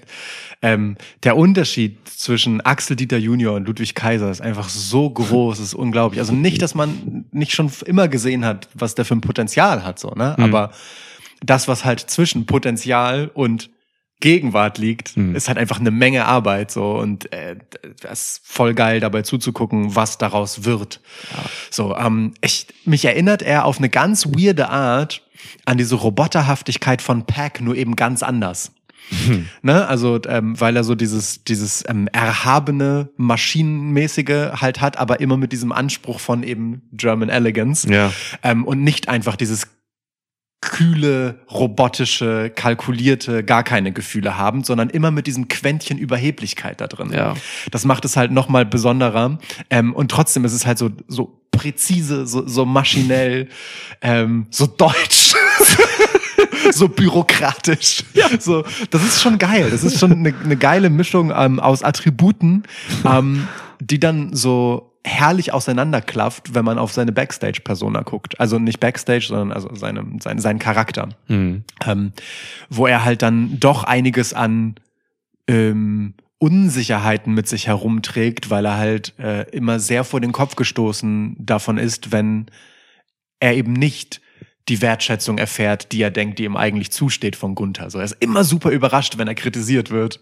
Ähm, so. Und diese Unsicherheit könnte der Hebel sein, um ihn, um aus ihm ein tolles Face zu machen, so, Ja, ne? Weil das macht ihn Leute, menschlich. Ja, genau, genau. Es, genau das. Es macht ihn menschlich eben. Aus dem, holt ihm aus den maschinellen Dingen raus, so, ja. Geil. Schon geil. Der, der Kronprinz des Imperiums. Ja, Mann. Boah, ich hätte ihm eigentlich einen äh, neun oder zehn geben müssen, weil er ist ja auch mit Tiffany Stratton liiert. Ich hätte ihm auch, ähm, ich hätte ihm auch höher gegeben, ähm, aber er verliert halt einfach sau viel. Verliert wirklich sau viel. Ja. Ähm, hat zwar gute Matches, aber die sind selten für irgendwen von Bedeutung. Also weder für ihn noch für seine Gegner. So es halt kommt im Moment nicht raus aus dieser Rolle als äh, einfach ja ne, ähm, ein notwendiges Hindernis, über das man gehen muss, um zu Gunther zu kommen. Ja. Das verhindert für mich halt eine höhere Wertung. Ähm, aber der, der wird im nächsten Jahr locker weiter oben sein, sehe ich auch so. Ja, vielleicht wird der Shit ja auch eine kleine Tradition, dass wir das jedes Jahr zum Jahresende machen. Und dann ähm, gucken wir mal, wo er steht. Ja. Das ist nämlich geil, die Vergleiche dann zu ziehen. So, Voll. zum Da wäre ich wirklich gespannt. Ja. So, Nummer 32 in dieser Liste. Geronimo Uso. Jay. Warum ist Jay Uso Top Babyface gerade nur auf 32? Lukas, erzähl's mir. Ja, erzähl's mir. Ist genau das, was du auch Jay Uso sagen könntest. Weil, also, wa- was soll mir Jay Uso eigentlich sagen? Ich habe, ähm, Er ist allein jetzt. ja, ist er ja nicht. das ist halt das Ding. Ähm, Jay Uso ist so jemand, der ähm, für mich als jemand, der über diesen Podcast immer wieder äh, auch die, den aktuellen Status von The Bloodline rechtfertigt als Teil des großen Ganzen, als ähm, einen sinnvollen Downer gerade, mache ich nachher auch nochmal, sage ich jetzt schon. ähm, Jay Uso und Jimmy Uso, beide eigentlich, aber Jay noch viel mehr, um ehrlich zu sein, ist für mich das, was mich ein bisschen daran zweifeln lässt, ob Bloodline wirklich so gut von vorne bis hinten durchdacht ist und allen gut tut, weil Jay Uso, seit er da raus ist, von den Vorschusslorbeeren seiner Bloodline-Zeit lebt Mhm. und der Tatsache, dass es halt krass war, wie er da rausgegangen ist. Seitdem hat mir Jay Uso außer dem Warmhalten davon, wodurch es langsam abkühlt, nicht viel mehr gegeben. Der Mhm. läuft einfach mit anderen Leuten mit, die eh schon Hype sind, die alle größer sind als er und ihn deswegen kleiner aussehen lassen. Und das wird von Woche zu Woche stärker, dass ähm, Jay Uso neben diesen Leuten halt immer kleiner aussieht. Egal, ob er halt auch mal ein Titelmatch bekommt oder nicht. Der ist super weit weg davon, Mhm. alleine durchzustarten. Das stimmt. Er hätte ja. im Tag-Team bleiben sollen. Fürchte ich. Am Anfang bei Raw war es eigentlich ganz cool noch so, ne? Die ersten zwei, drei Wochen wirklich. Ja. Die fand ich super sehenswert, weil spannend, weil ich nicht wusste, wo es hingeht. Ne? Das ist diese Zeit, wo er halt wirklich ähm, vom halben Raw-Roster äh, unter der Dusche anal vergewaltigt werden sollte. Ähm, das ist halt wirklich irgendwie eine Zeit gewesen, da dachte ich mir, oh krass, Mann, der ist jetzt einfach so drin und, und, und arbeitet seine Vergangenheit anhand dieser Leute auf, die Ja. ihn da töten wollen, so Drew McIntyre und sowas. Das war dann aber irgendwann einfach okay. Also es war dann irgendwann ist das dann so abgeflacht wieder irgendwie. McIntyre hat ihm eins mitgegeben, Randy Orton hat die Entschuldigung angenommen und so weiter. Jetzt ist irgendwie alles okay und er hängt einfach so ein bisschen in der Luft und ich weiß gar nicht, was er gerade so macht.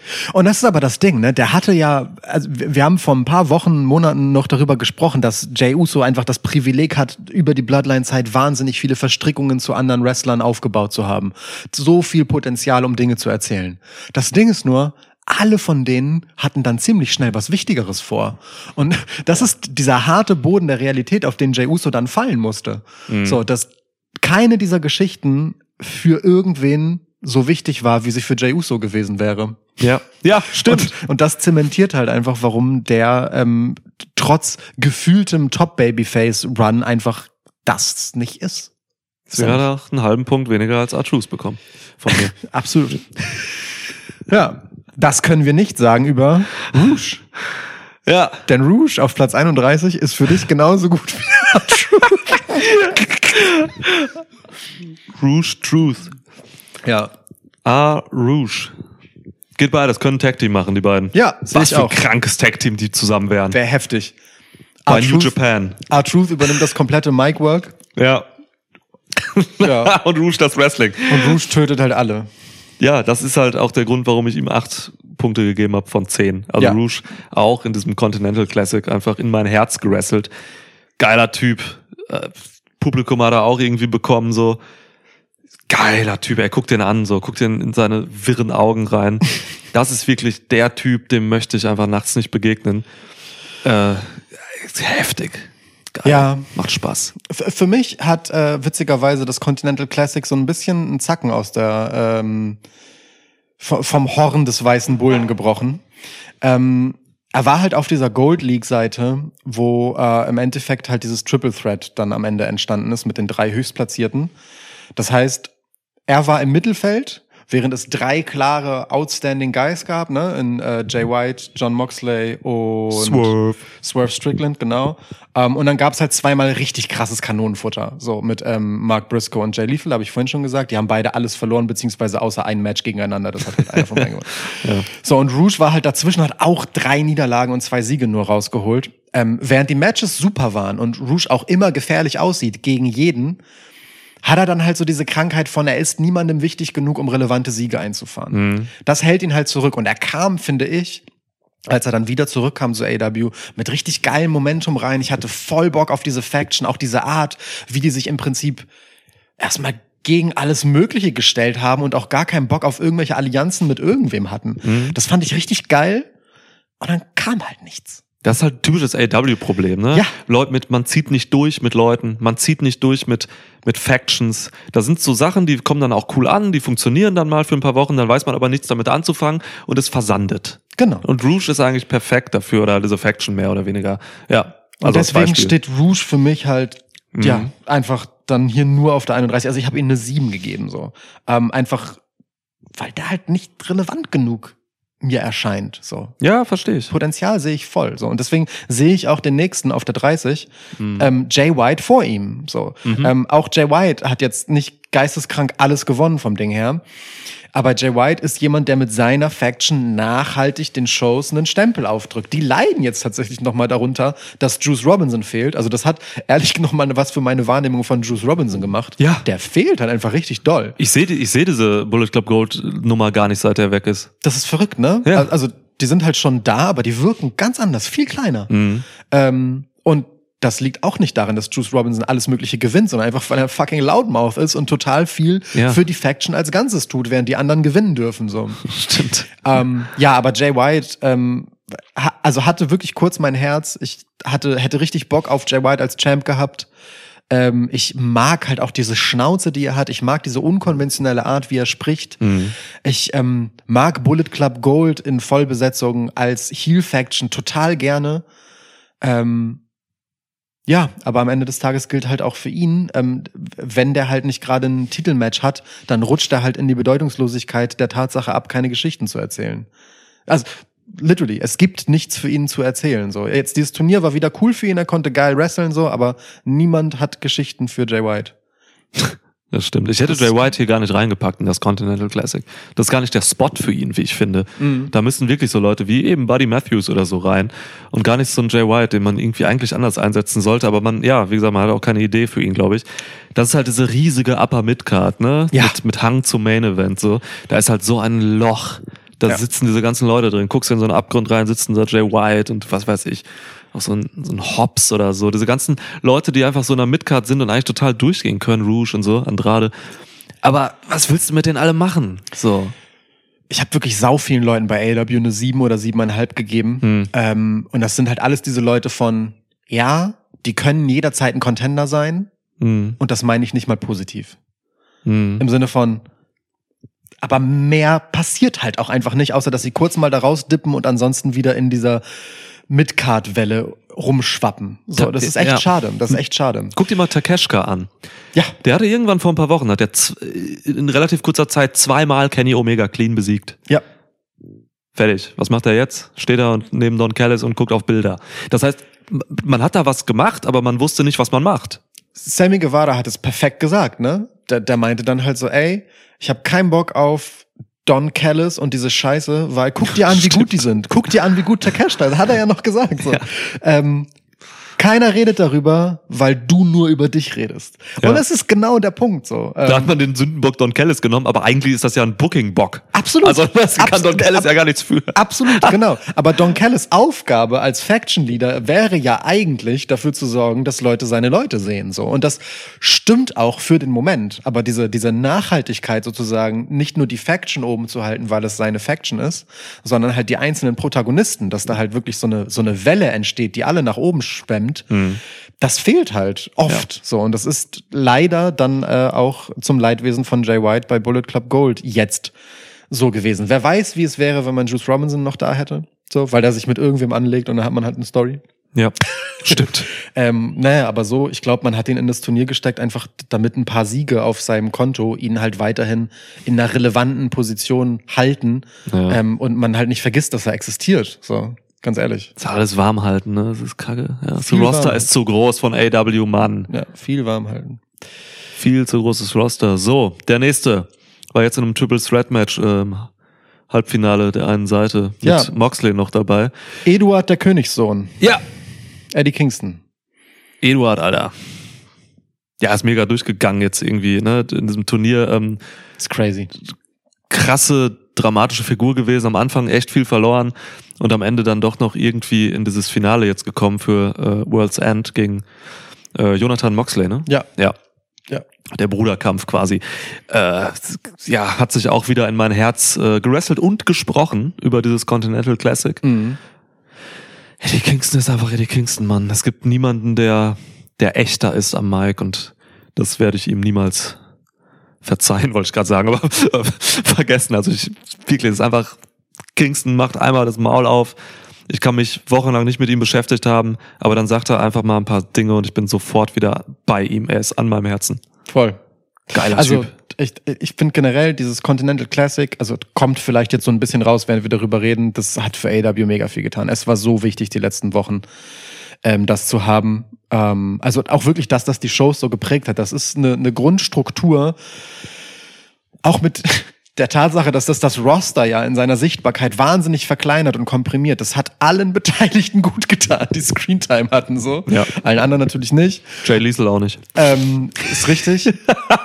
Aber so, ne? Ja. Ähm, das hat die Shows wirklich wahnsinnig belebt, weil sie es geschafft haben, anders als bei vielen anderen Turnieren, ähm, dem Ganzen Geschichten zu geben. Das Turnier hatte mehrere davon.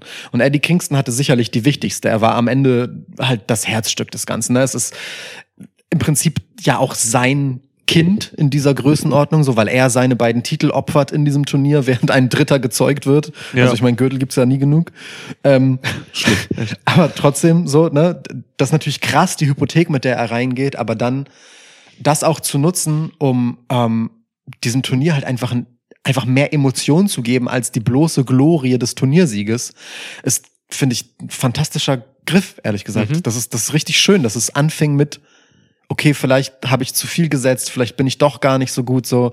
Diese ganz klassische Weg zum Erfolg Geschichte einfach auf Basis von diesem Typen Eddie Kingston, der wirklich die sympathischste Person ist, die man dafür hernehmen kann, weil man ihm das glaubt, wenn man ihn sich anguckt, wenn man ihn reden hört. Ja. Das ist super cool. Das hat mega viel gemacht. Ähm, Ich habe es wirklich geliebt, jedes Segment davon. Und ich find's geil. Also witzigerweise, ich könnte der allererste sein, der darüber abkotzt. Wenn ich das Turnier nicht gesehen hätte, würde ich das machen dass John Moxley gegen Eddie Kingston im Finale stehen, weil es das wirklich mit Ansage programmierteste der Welt ist, dass John Moxley gegen alle Kickouts sich da durchschleppt und natürlich die Storyline stärkste Paarung am Ende im Finale steht. So. Aber das Turnier hat mir das überzeugend erzählt. Ja. So, das, und das ist geil. Das ist halt wirklich geil und eine gute Leistung, dass das so ist, weil da stehen halt in einem Wettbewerb, der super prägend für die letzten zwei Monate AW war, das Herz und die Seele von AW gegeneinander. John Moxley ist die Seele mit all ihrer Dunkelheit, mit all dem Schmodder, mit all dem Dreck und so unabhängig, der ist nicht gut, nicht böse, man findet ihn nicht gut so, aber der ist halt einfach, der steht für alles, wofür AW Ja. in einem Teilaspekt auf jeden Fall steht, ganz repräsentativ, aber Eddie Kingston ist das Herz. Der hat das Publikum wirklich beim Herz und bei nichts anderem und ich liebe ihn dafür. Der ist so wichtig. Geiler Typ. Geil, dass der hier steht. Lieb ich diesen Run. King of Bums, ja. So.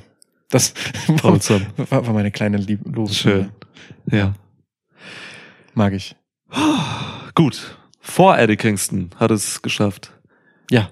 Carmelo Hayes, 28. NXT ist wieder am Start. Yes. Ja. Hat eine 7,8 Mhm. Gesamtwertung zwischen uns. Ja, ist jetzt, ist jetzt irgendwie halt auch bei SmackDown so halb, ne? Ja. Also macht gerade, äh, fährt gerade zweigleisig. Hatte da auch ein paar Matches jetzt in, in dem äh, US-Title-Turnier, das Jupp. kleine Turnier quasi, was gerade so stattfindet im Wrestling. Ja. Gefällt mir ganz gut, alles cool so. Äh, harmlose Main-Roster-Präsentation, sag ich mal. Ja. Muss man gucken, also ist mehr drin, äh, weiß ich nicht. Also irgendwie will ich, glaube ich, fürs Main Roster Trick Williams an seiner Seite haben, damit diese, diese Bro-Sache da auch irgendwie transportiert wird. Ich glaube, das würde beiden gut tun. Ähm, ja, aber Trick Williams startet gerade erstmal solo bei NXT durch, deswegen geht das, glaube ich, nicht, deswegen macht man das nicht. Ja. So ist Camelo Hayes halt ein bisschen blass irgendwie, aber funktioniert halt durchaus irgendwo in der Midcard da jetzt. Das ist halt krass. Also dieses äh, Jahr hat mir neben aller Lobhudelei für Carmelo Hayes, äh, die wir so unterjährig vom Stapel gelassen haben, halt auch gezeigt, wo seine Grenzen sind. Der braucht tatsächlich Trick Williams. Es scheint so Es zu sein, ne? äh, Wirklich so. Ähm, also was heißt, er braucht? Aber also er kann seine Abwesenheit noch nicht gut genug kompensieren. Mm, Das ist nicht alleinig die Schuld von Carmelo Hayes, sondern liegt auch einfach darin, dass man ihn halt nicht als him präsentiert. Das Mhm. steht zwar auf dem Tron, Mhm. aber er kommt nicht so raus und er hat nicht diese Rolle und er hat nicht diese Bedeutung und man schiebt ihn halt im Rahmen dieses Turniers auch nicht dahin. Es reicht halt nicht, wenn man dann so eine Respektsbekundung vor oder nach dem Match halt irgendwie. Ja, Handshake Kevin Owens ist halt, äh, ja, Ne, das, das brauchst du halt nicht. Ähm, ja. das fehlt halt so ein bisschen. Das wundert mich tatsächlich. Ich hätte gedacht, man ist mehr locked in auf Carmelo Hayes und ähm, ich hätte ihn weiter vorne gesehen perspektivisch, aber ja, jetzt ist er halt hier. Das ist immer noch super, Ja. aber er könnte halt einfach stärker sein, glaube ich. Ja, so wie er jetzt aktuell rauskommt, ist er halt einfach nichts anderes als ein Ricochet, ne? Hei, hei, hei, hei. Hei, hei, hei, hei, hei, hei. Ist für mich, ist für mich halt ein und dasselbe gerade. So kommen raus, machen so Face-Sachen. So bei der Entrance muss man auf achten, was die so für Moves machen. Also Camelo Hayes kommt bei NXT ganz anders raus als bei SmackDown. Ja, bei SmackDown macht er so affektierte Sachen, indem er so die Faust nach oben schlägt, nach vorne schlägt und so. Das Okay. macht er bei NXT nicht. Da kommt, also da, er macht bei SmackDown Dinge, die Ricochet tut. Okay. So. Auf, auf SmackDown bezogen gebe ich dir das. Auf NXT bezogen wäre ich, Ja. hätte ich es jetzt ein bisschen harsch gefunden, aber alles klar. Ja, sehe ich. Nein, nein, ich rede nur von seinem Main Roster Auftritt. Bei, bei NXT kommt er wirklich einfach mit so einem Selbstverständnis raus. Got it. Ja. Ähm, dass da halt funktioniert irgendwie, weil die Leute ihn da auch kennen, so. Und das ist halt das Ding bei NXT in dieser kleinen Arena, wo immer die gleichen sitzen, kennen ihn die Leute, wissen wer er ist. Wenn man diesen Charakter transportieren will, dann muss man noch ein bisschen arbeiten bei SmackDown. Das denke ich auch, ja. Ja. Ja, und dann haben wir auf der 27 ähm, Solo Bert Sikoasen. Ja, Auch so ein Typ, der halt mal ganz woanders war, von seinem Standing her, glaube ich, als ähm, er das jetzt ist, obwohl er inzwischen qua Ansage von Roman Reigns der designierte Kronprinz ähm, des Tribes ist. ja. Ähm, ja, Solo Sikoa also niemand hat es geschafft, inklusive Soul Secor selbst, sich äh, ihnen eine prominentere Rolle zu bewegen als halt die des Sidekicks, der austeilt und einsteckt für Roman Reigns und dafür im Zweifelsfall auch Niederlagen mitnimmt. Mhm. So ist es halt. Deswegen nur in Anführungsstrichen die 27. Ja. Habe ich auch nichts mehr zu, zu sagen. Also, genau. Man hat jetzt nochmal dran erinnert bei SmackDown, dass er halt äh, John Cena besiegt hat. So, was krass ist. Ich glaube beim SummerSlam, ne? Ähm, oder sonst wo. Ja. So, clean besiegt. Äh, ja, das war so der, der In-Ring-Stärke-Höhepunkt von Solo Secure. Genau. Und jetzt dümpelt er halt so ein bisschen rum, aber es ist halt eine Cooldown-Phase gerade von Bloodline. Und äh, die spürt er halt auch. Ja, Ganz einfach. das ist, ja. War. Ja, ähm, Cooldown auch für Kevin Owens, Fragezeichen. Platz 26 hier. Nee, ich finde, Kevin Owens ist an einem gesunden Punkt für sich. Der kann jederzeit nach oben.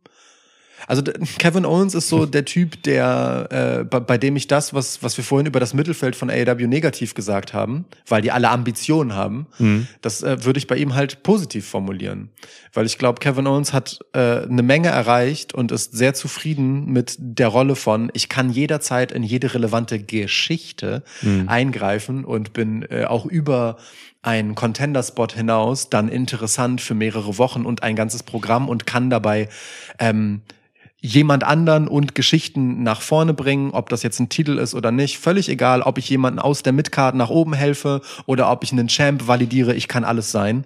Und dafür steht er bei einer soliden 7,8 total gut da. Der kann jederzeit hoch in die 10er Region oder in die Nähe von einer 10 so Mhm. äh, kommen, wenn er muss. Der kann aber auch weiter unten anpacken und das meine ich in dem Fall wertschätzend und positiv. Das ist total cool. Ich mag das. Ja, ich will jetzt noch, ähm, wie ist das US-Tournament gerade? Äh, ist das schon ein Finale gewesen? Nee, das Finale ist bei Dings jetzt, oder? Also, oder? Die, die, die fechten doch noch aus, wer gegen, ähm, äh, wie heißt der, Logan hat Paul auf der einen Seite darf. auf jeden Fall gewonnen und auf der Genau. anderen Seite Auf der anderen Seite Escobar? hat Escobar gewonnen. Ah, okay, ja. okay, dann Genau. findet das Finale noch statt, alles klar. Ja. Gut, Escobar gegen Paul ist Quatsch. Das wird Kevin Owens gegen Logan Paul Ja, sein, das, ähm, ja. Genau, also, ist ja auch kind of in the making schon vorher gewesen. Genau, auf jeden Fall. Das, äh, das hatten wir auch schon mal prognostiziert. Ähm, kann er gerne machen. Ich glaube, diesen äh, US-Title, den hat Kevin Owens sowieso geil geprägt früher mal, als er eben John Cena abgeluchst hat. Ähm, Habe ich richtig Bock drauf, dass er da nochmal durchgeht. Aber dann will ich auch irgendwann wieder, und ich sehe manchmal so Nuancen davon durchsickern, diesen äh, Prizefighter Assi Kevin Owens haben. So. Hm. Also ich will, dass er eine geile Fehde gegen Logan Paul hat, meinetwegen auch den Titel da gewinnt. Und dann hätte ich gerne für 2024 irgendwann eine, eine Heal-Nummer von ihm nochmal. Ja, Okay. Kann er ja jederzeit machen, ne? Also er muss seinen Charakter dafür nicht verbiegen, das ist das Schöne daran. genau, musst du nicht viel tun. Und es gibt genug gute Faces, gerade bei WWE. Wir haben die Era of the Faces. Ja. Ähm, deswegen ein paar gute Heals kann es gebrauchen gerade. So, wir sind jetzt in der Mitte unserer Top 50 angekommen. Hier ist auf Platz 25 Zoe Stark. Ja, mega, finde ich super. Krass, dass sie so weit oben ist. Ja, voll. Mag die total, hab ihr eine 8 gegeben. Ja. Ist wirklich, ist, ich mag die sehr, super viel Potenzial. Ähm, die 8 ist vielleicht ein bisschen hochgesetzt, weil sie hat jetzt noch nicht so viel gewonnen oder so. Aber mein Gott, ist im Ring eine der besten bei Raw. Mhm. Geile, geile Präsenz, geiles physisches Charisma. Muss noch an dem anderen Charisma arbeiten. Äh, Charakter kann noch ein bisschen weiter auserzählt werden. Aber die macht Spaß. Ich sehe sie gern. Ich auch. Vor allem, weil sie sich wenig Scheiße leistet. Das ist halt niemand, bei dem ich das Gefühl habe, die ist jetzt wieder in irgendeinem, an irgendeinem Punkt, in irgendeinem Segment, wo sie langweilig ist oder uninteressant Ja. ähm, und nur Beiwerk ist. Ich habe das Gefühl, Zoe Stark etabliert sich gerade. Und das tut den Shows gut, das tut der Division wahnsinnig gut. Sie ist ein absoluter Mehrwert. Ich sehe die auch voll gern. Mehrwert ist auch The Miz auf Platz 24.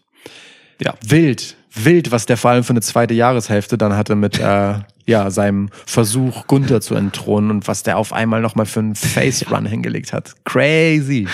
Mit äh, modifizierten In-Ring-Moveset auch und so. Ja. Wirklich, jetzt kommen die High-Flying suchst das äh, Moves raus und sowas. Das ist ein bisschen wie bei Cena vor ein paar Jahren, als der auf einmal Hurricane Ranas gemacht hat und irgendwelche Springboard-Moves und so. Ja, bei Sinas Face-Turn, der ganz plötzlich kam.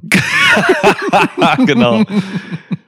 Hat viel für Gunther getan und Gunther hat viel für ihn getan. Also die beiden ähm, war eine gute Mischung. Ja. Ja, Mann, so Miss, ey.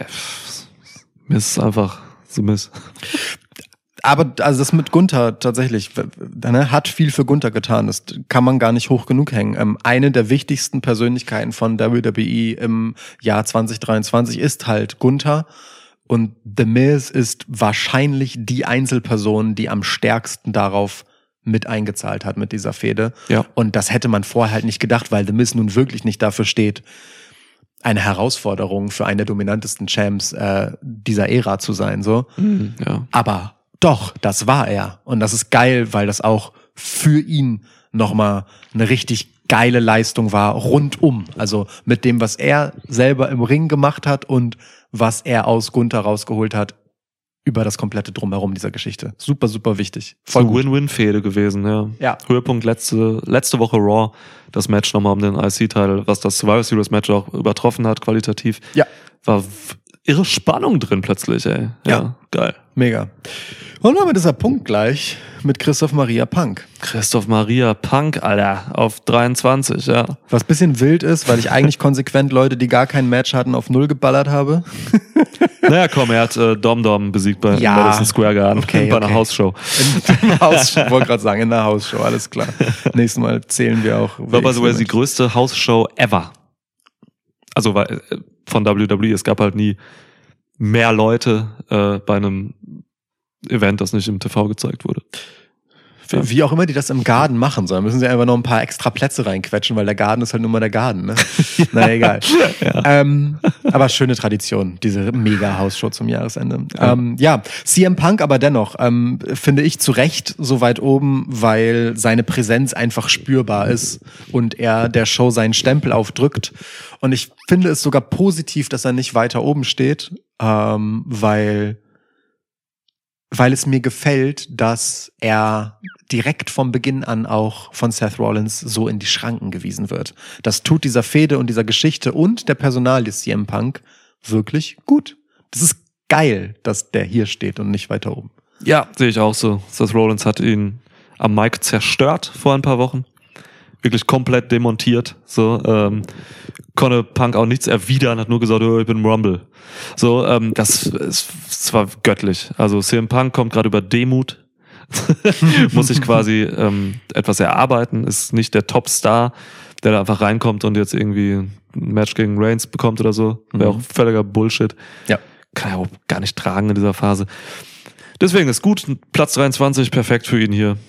Da habe ich Bock drauf. Was hat er auch für ein Jahr, ne? Bei AW quasi gegangen. Ja. Und äh, ja, dann jetzt bei Survivor Series einfach zurückgekommen zu WWE. Undenkbar. Also Wahnsinn. Ähm, deswegen, das ist auch hauptsächlich hier eine Potenzial 7,8, glaube ich. Ja, aber ich mag auch den Stempel, den er den Shows jetzt schon aufdrückt, ohne dass er wrestelt. Das ist schon, das macht schon Ja. was. äh, Das macht interessant. So viel Stempel sehe ich gerade gar nicht. Also das ist halt einfach die Sache mit Rollins. Ja. Sonst macht er für die Show. Ja, wobei er geht schon ein bisschen Backstage mal rum und macht so Dinge. ja, bei NXT war er auch jetzt kurz und hat so ein bisschen äh, Wisdom weitergegeben. Ich finde aber diese, also das, was über ihn erzählt wird sozusagen, also nicht, was andere Leute über ihn reden, sondern ähm, das, was jetzt dadurch ähm, auf den Plan geworfen wird in dieser Fehde mit Rollins, schon wichtig für WWE. Hm. So, dass da halt dieser Revoluzer-Typ ist und auf der anderen Seite eben in Seth Rollins dieser Typ, der immer WWE verteidigt hat, ein Stück weit und die Flagge hochgehalten hat und, und so. Das ist, ich glaube, es ist für die Brand viel wichtiger, als man denkt, dass das gerade so passiert in dieser Form. So, dass das auch ausgerechnet CM Punk nach diesem Abgang wieder zurückkommt und eben nicht als sofort von 0 auf 100, habe ich euch doch gesagt, ich habe es alles viel krasser gemacht. das, Ja. Also auf eine weirde Art ist es schon ganz gut für WWE, glaube ich. Das wird die WrestleMania-Story, ne? Rollins gegen Punk. Haben wir auch, glaube ich, im Q&A-Podcast gesagt. Zuletzt. Absolut. Irgendwo innerhalb der vier Stunden, die er geht. Ja, kommen wir zum nächsten, 22. Ähm, Hm. Martin Jeremias Freiburg, MJF. Maria Josef Fesus. Ähm, Fötus. Fötus, ja. Maria und Josefs Fötus, auch Ähm, genannt Jesus. Also, ja. Wobei Josef relativ wenig mit dem Fötus Jesus zu tun hat. Ja Glaubt man den Gerüchten. Gossip sagt, dass Gossip, where on the street is. Holy hält sich Ghost. hartnäckig. Äh, Ja. Also, MJF, ja, bemerkenswert, ne? Der historische, ähm, ja, longest reigning, youngest und was weiß ich, was er noch alles für Superlative auf seinem Namen hat. Ja. Ähm, Champ in der Geschichte von AEW ist nur auf Platz 22 in dieser Liste. Weil ich ihm eine 7 gegeben habe und du eine 8,5. Ja, das heißt, für dich ist er signifikant schlechter als R-Truth. Signifikant. Ja. Ja. Ähm, ja, das ist jetzt bemerkenswert. Also eigentlich, eig- eigentlich äh, müsste, musst du dich jetzt rechtfertigen, ehrlich gesagt. Ich, ich will nur so viel sagen zu MJF. Ähm, ich hätte MJF zu Beginn des Jahres deutlich höher eingeschätzt und bin krass enttäuscht von seinem Run. Habe ich schon öfter gesagt. Ähm, ist mir immer noch zu overbooked, ist mir immer noch zu sehr auf, hey, wir machen mit ihm wirklich alles, was die AEW-Fans lieben. Er ist wirklich, für mich ist das wirklich Cena-esque. So, es ist so, also ne, nicht, nicht in der, er ist natürlich nicht wie Cena, dieser Paladin, so, der für alles Gute und Rechte steht und an dem überhaupt nichts zu kritisieren ist und der mit allen Maßen beschützt wird, aber er ist halt für mich wirklich in jeder Faser die hundertprozentige Verkörperung dessen, was ich glaube, was AEW sich vorstellt, was halt die Leute als Champ bei AEW sehen wollen. Und das macht ihn für mich langweilig. Mir fehlt das Überraschungsmoment, das ich an ihm so sehr gemocht habe und auch diese Devil-Geschichte. Selbst wenn er das jetzt wäre, kann mir das nicht zurückbringen. Für mich ist MJF wirklich, wenn er rauskommt, weiß ich, was ich kriege und ich meine es leider nicht mehr positiv, weil ich sehe den viel zu viel, viel zu oft dasselbe tun. Schade, wirklich schade. Denn Warum? eigentlich ist er in allem fantastisch, was er macht. Warum hast du ihm dann trotzdem eine 8,5 gegeben? Naja, weil er dann halt manchmal auch einfach so eine Promo mit Spurf Backstage hat, wo er einfach in drei Minuten lustiger ist, als alle anderen es jemals waren. Ja, das ist mir zu wenig. Das ist eine Backstage-Promo, die lustig ist. Ich weiß, was du meinst. Ich sehe, ich sehe das auch gerne, aber das, das reicht mir nicht. Also, das ist, das, meine sieben ist eigentlich schon zu hoch, wenn ich recht überlege, so. Weil alles, was du gesagt hast, fühle ich genauso auch. Hm. Also, ich weiß nicht, also selbst die sieben, ja, ist zu hoch. Weil, hart. Ich fühl's nicht, ja. Nee, das, was du gerade ausgeführt hast. Ja. Tatsächlich. Also, es kann nicht sein, dass der wichtigste Mann bei AEW halt ähm, als einzig positives Ding eine Backstage-Promo mit 12 hat. So, weißt du, und alles andere eher nervt, so irgendwie. Also ich bin wirklich, ich bin krass enttäuscht von diesem, von diesem Run, jetzt wie er da ist und so mit allem, was da auch mit Adam Cole war, das, das war schon zu overbooked, zu bemüht und zu offensichtlich und, Ja. und weird auch so mit ähm, diesem All-In-Match dann auch da und so, wo am Ende dann doch irgendwie wieder ga- sich umarmt wurde und so. Das ist alles müde. Das ist, ja, also ich fühle das nicht. Also ich glaube, es gibt Fans der Promotion, so richtige Hardcore-Fans, die, die legen sich da einfach rein so und, und gehen da mit, so, weil es halt irgendwie, weiß ich auch nicht. Ja, ich will mich jetzt gar nicht in, das, in die Köpfe von anderen Leuten begeben. Für mich ist es so, dass das halt einfach ein scheiß Run ist. So. Ganz einfach. Ich, diese Devil-Kacke, die hängt mir zum Hals raus. Viel zu overbook. Jetzt haben so zwei so Masked, Masked Men of the Devil haben jetzt die Ring of Honor Tag Titles gewonnen. Also Titel haben keinen Wert mehr, Ja. offenbar. Was soll das alles? Na, So. ich meine, er hat einen Tag-Title alleine gehalten, ne, zwischenzeitlich. Also eigentlich hätten die ja für vakant erklärt werden Und mit müssen. irgendeinem anderen Dude einfach verteidigt, so Samoa Joe. Wer ja, ist es ist alles so wild, so wirr. Also das, das ist einfach, ja, overbooked ist das richtige Wort. Ganz einfach. Deswegen nur Platz 23 hiervon. Und, also ich meine, im Fahrwasser von MJF sind sau viele andere Leute. Aber MJF Hm. zehrt von allen davon und zieht niemanden. Hm, aktuell Das nicht, gilt für ja. niemanden. Er hat Adam Cole unten gehalten, nicht hochgezogen. Hm. Der einzige, von dem man jetzt noch sagen könnte, der hat profitiert davon in seiner Rolle, ist Roderick Strong. Aber Roderick Strong hat eigentlich auch viel mehr mit Adam Cole zu tun als mit Ja. MJF. So, also klar, er hat eine ungesunde Obsession mit MJF. ähm, aber das ist jetzt der einzige, der so wirklich so emporgekommen ist. Auch ein Samoa Joe, de, den ich äh, oder wir beide, ne, ja, ähm, weiter oben haben. Nee, ich habe ihn punktgleich. Also wenn Samoa Joe nicht wäre, dann wäre mir MJF jetzt gerade noch egaler, weil ich mag tatsächlich diese Geschichte mit Samoa Joe gerade ziemlich gerne und ich mag auch, was jetzt rausgekommen ist. Ähm, dass das halt auch von Joe ein Plan war, so dass MJF halt auch nicht immer nur ein Schlaumeier ist, sondern manchmal auch ein Dummkopf. So, ähm, ja, aber das liegt jetzt nicht unbedingt daran, dass MJF mir viel gegeben hat in der ganzen Nummer. Trauer. Trauer. Ja, Wo wir schon traurig sind, ziehen wir uns doch etwas schwarz an und begrüßen Malachi Black auf Platz 21. Der hat noch nie gelacht bei AW, oder? Nein, Also wirklich nie. Der hat auch einen sehr kleinen Mund. Ich weiß gar nicht, ob der lachen kann. würdest du nicht sehen. Wird man einfach nicht merken. Krass. Heftig. Ja, der gute Maler Kai. Kai der Maler. Ähm, 7,8, Alter. Ja. Walhai Black.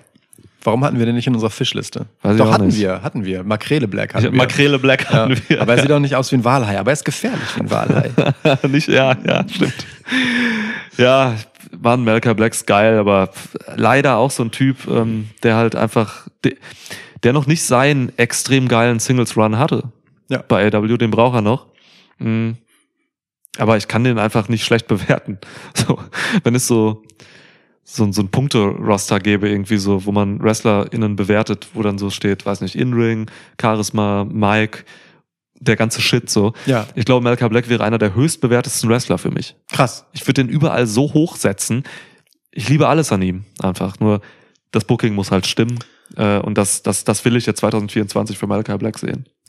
Ich bin bei Malachi Black inzwischen an dem Punkt, wo ich fast glaube, dass ähm, House of Black für ihn ideal ist. Ich glaube, Malachi Black wird diesen Singles Run nicht mehr machen. Zumindest nicht in gut.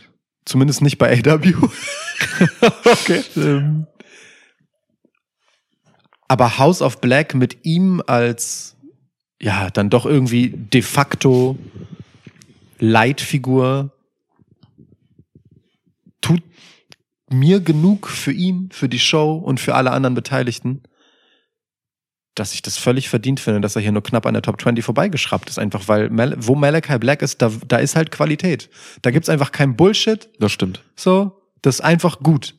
Das taugt halt nicht dazu, dass nachhaltig irgendetwas ähm, Größeres daraus wird, so, äh, also ne, d- dass halt House of Black zum Beispiel dann gegen The Acclaimed verlieren, das, das auf jeden Fall bricht das hier einen Zacken aus der düsteren schwarzen Dornenkrone. Der Tag, an dem Wrestling gestorben ist, war das. Äh, So, das ist halt das Hauptproblem. Ähm, House of Black könnte so eine geile, bedrohliche Überfaction sein. So sind sie halt auch Teil dieses tiefschwarzen Sumpfes in der Midcard, aber ja, ein Teil davon, den ich gerne mag und den, den ich als positiven Mehrwert des Ganzen sehe. Ja. Deswegen ist schon okay, dass er da ist und schon auch schade, dass er nicht höher ist, ja.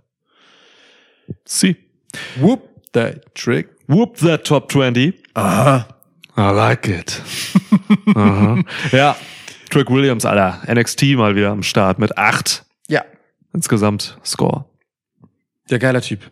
Also hätte ich nicht gedacht, dass äh, sich bei Trick Williams so krass herausstellt, dass äh, er die eigentliche schillernde Persönlichkeit neben Carmelo Hayes ist. Das ist krass, ne? Ja, das hätte ich wirklich nicht gedacht, aber das ist halt so. Wir haben beide äh, Trick Williams höher bewertet als Carmelo Hayes. Ja. Nee, stimmt nicht. Ich habe sie gleichwertig, macht aber nichts. Ähm, ich ich sehe das trotzdem so. Also als Typ sehe ich ihn drüber, als Wrestler sehe ich Carmelo Hayes stärker. Ja. Aber darum geht's halt gerade nicht. Ähm, ich glaube, Trick Williams hat dadurch tatsächlich bei WWE mehr Potenzial, jemand zu sein, ähm, als Carmelo Hayes, dem halt schlimmstenfalls ein Dolph Ziggler Schicksal droht oder so. Ich sag das immer so, als klänge das negativ. Ne? Dolph Ziggler ist fantastisch, mehr, voll, mehrfacher, ja, ja. mehrfacher Champ oder so. Aber Ja. jemand, der ab einem gewissen Punkt seiner Karriere halt einfach nur noch ein Königsmacher ist und nicht mehr. Ja. So, und Trick Williams kann halt einfach so ein Typ sein, in den kann man so investieren. Und auf Mhm. den kann man so Bock haben. Und ich sage, es ist, ich habe voll Bock auf Trick Williams. Ich mag den sehr. Irrational doll. Geht mir halt auch so, ne? Ich habe dem eine 8,5 gegeben, wie du hier siehst. Das ist, Besser als R-Truth und das will was heißen. das soll was heißen. Besser als Artus bewertet. Ähm, ja. Trick Williams hat halt auch einfach, und da hat der Camelo Hayes was voraus, die besseren Looks. So. Und das ist halt was, das, äh, auch bei mir wirkt das so. Ist halt einfach ein, ein großer Typ. So, der einfach krass aussieht. Ja. keine Ahnung, Mann, ey, der ist, Trick Williams ist vielleicht auch irgendwo sowas, so, ah, weiß nicht, ob ich das so sagen will, so eine bodenständige Variante von Velveteen Dream Ja. irgendwie, ähm, nicht nur weil sie, weil sie optisch irgendwie ähneln, so, sind beide, beide sehr groß, beide sehr, sehr ähnliche Physis, so, aber die haben beide sowas captivating ist das richtige Wort. So, die, Ja. die ziehen mich irgendwie so in Bann. Also Velvet Dream immer noch das für mich die traurigste Geschichte im Wrestling. Ja. Der Mann mit dem größten Potenzial, was dann einfach kaputt ging.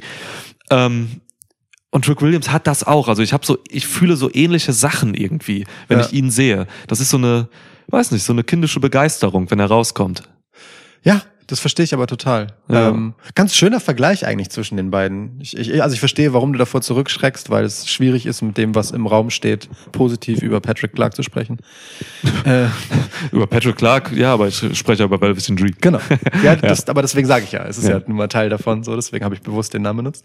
Ähm, ja, dennoch, ähm, ich, ich check das ja ohne das Exzentrische halt. Oder sagen wir mal, vielleicht ist eher die Straßenvariante von, von Das ist gut, ne? ja. Velvet Dream Nicht die Catwalk, sondern die genau, ohne, Straßenvariante. ohne Prince halt so. Ja. Ähm, Ja. Velveteen Dream als Rapper, Ja. basically. Aber ich, ich weiß wohl, was du meinst. Ähm, Trick Williams strahlt halt einfach wirklich so. Der hat einfach ganz klischeehaft dieses Star-Potenzial und ey, dazu tragen auch Dinge bei, für die er einfach einen Scheißdreck kann. Zum Beispiel die Tatsache, dass er einfach echt komisch redet.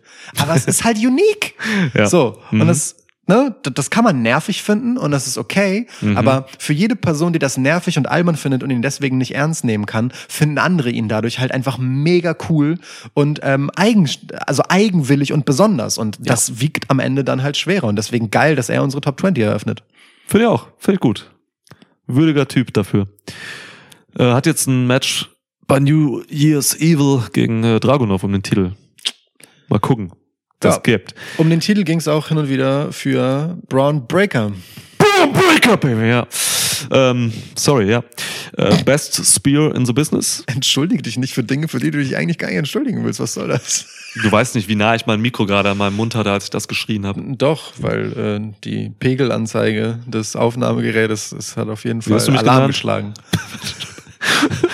Pegel, geile, geile Beleidigung. Aber Du Pegel. heißt ja nichts. Du hörst dich irgendwie fies an, finde ich. Ja. Du Pegel. Könnte irgend so ein Element eines Geschlechtsorgans sein. Du Pegel. Okay. Ist nah, dran an, Mann. ist nah dran an Pflegel. Ja. Dreschflegel, geiles Wort. Ja, Braun Breaker. Dreschflegel. Braun Breaker ist auch so ein richtiger Dreschflegel Ja, in seinem Run. Äh, Wir haben ihn exakt so bewertet, wie wir Trick Williams bewertet haben, mit was Punkte angeht. ja, Ja, der ballert einfach als Heel grad durch und macht Spaß. So haut geile Matches raus, hat eine coole Attitüde, hat sein Micwork als Heel komplett um, weiß ich nicht, 75 Prozent gesteigert. 100. So, was der da durchzieht, gerade 100. so, wie organisch das wirkt, wie natürlich und cool er rüber, ja, cool ist das falsche Wort. Doch. Also, er ist halt einfach das erste Mal so richtig glaubhaft gerade für mich. Ja, aber das ist halt jemandem, dem wurde das in die Wiege gelegt, so, und man denkt halt immer nur, weil der halt diese Anlagen hat, die er hat, also ne, sowohl körperlich als auch, dass sein Vater halt einfach prominenter Wrestler ist oder war, War, Ähm, ja. eine prominente Persönlichkeit im Wrestling-Zirkus, so einen Namen hat, sagen wir es mal so. Ähm, Ja. Das ist natürlich ein Startvorteil, den er gegenüber anderen hat, der ihn ganz weit nach vorne schmeißt, aber trotzdem, auch, damit muss man ja erstmal was machen. So. Und Braun Breaker ist jemand, der äh, in seinem Run bei NXT, in seiner relativ jungen Karriere noch, halt auch einfach schon die richtig harte Schattenseite, dass ich falle als Face auf die Schnauze kennengelernt hat und ist daraus erstarkt und besser als vorher wieder zurückgekommen. Das ist bemerkenswert und vielen Faces, denen das Gleiche passiert, eben nicht vergönnt. Die bleiben dann halt einfach mit der Fresse im Dreck. So, und es ist bei Braun Breaker nicht so, sondern er hat dadurch zu dem gefunden, was eigentlich am besten zu ihm passt. Nämlich, dass er vor sich herträgt, was er halt einfach ist. So ein Second Generation Wrestler mit absurden athletischen Voraussetzungen. So. Ist doch geil. ja, ist doch geil, ey. Ja, einer der explosivsten Typen im Business. Ja. Und jetzt gib dem mal halt einfach ein paar Geschichten, die wirklich funktionieren und ihn als Arschloch in mein Herz holen und dann habe ich, dann bewerte ich ihn auch nächstes Mal höher. Ja, So. Geil, dann kann er die Top 10 mal locker knacken nächstes Ja. Jahr oder so. Ja. Cool. Ja, Platz 18, äh, Paul Slogan, Logan Paul.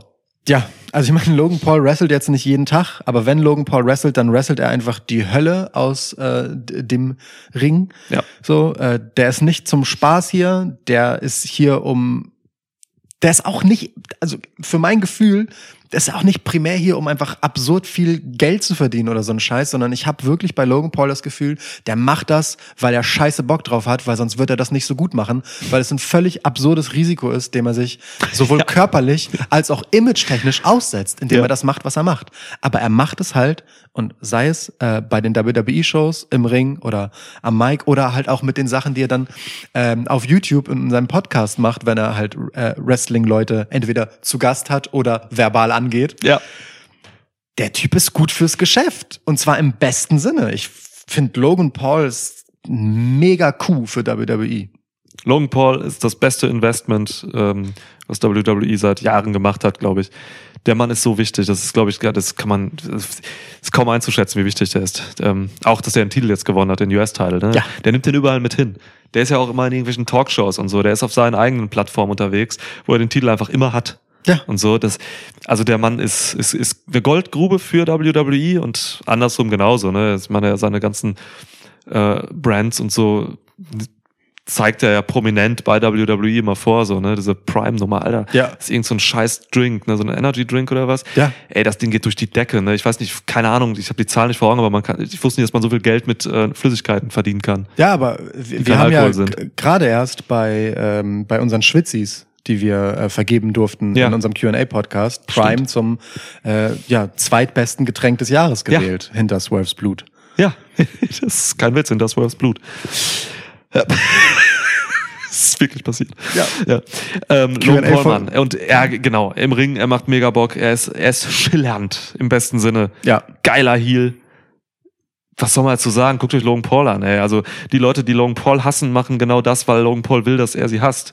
Ja.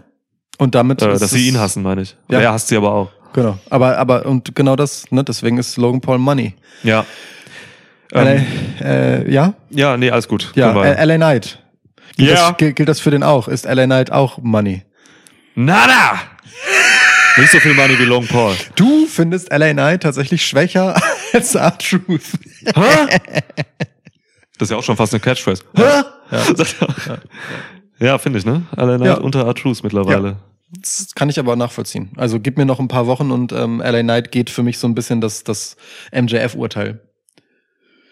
Ja. der flacht ab, ne? Also ist auch eine Cooldown-Phase, wobei das Publikum nimmt ihn immer noch verdammt heiß wahr. Ja. So, also er funktioniert in Arenen noch total, so, will ich gar nichts gegen sagen.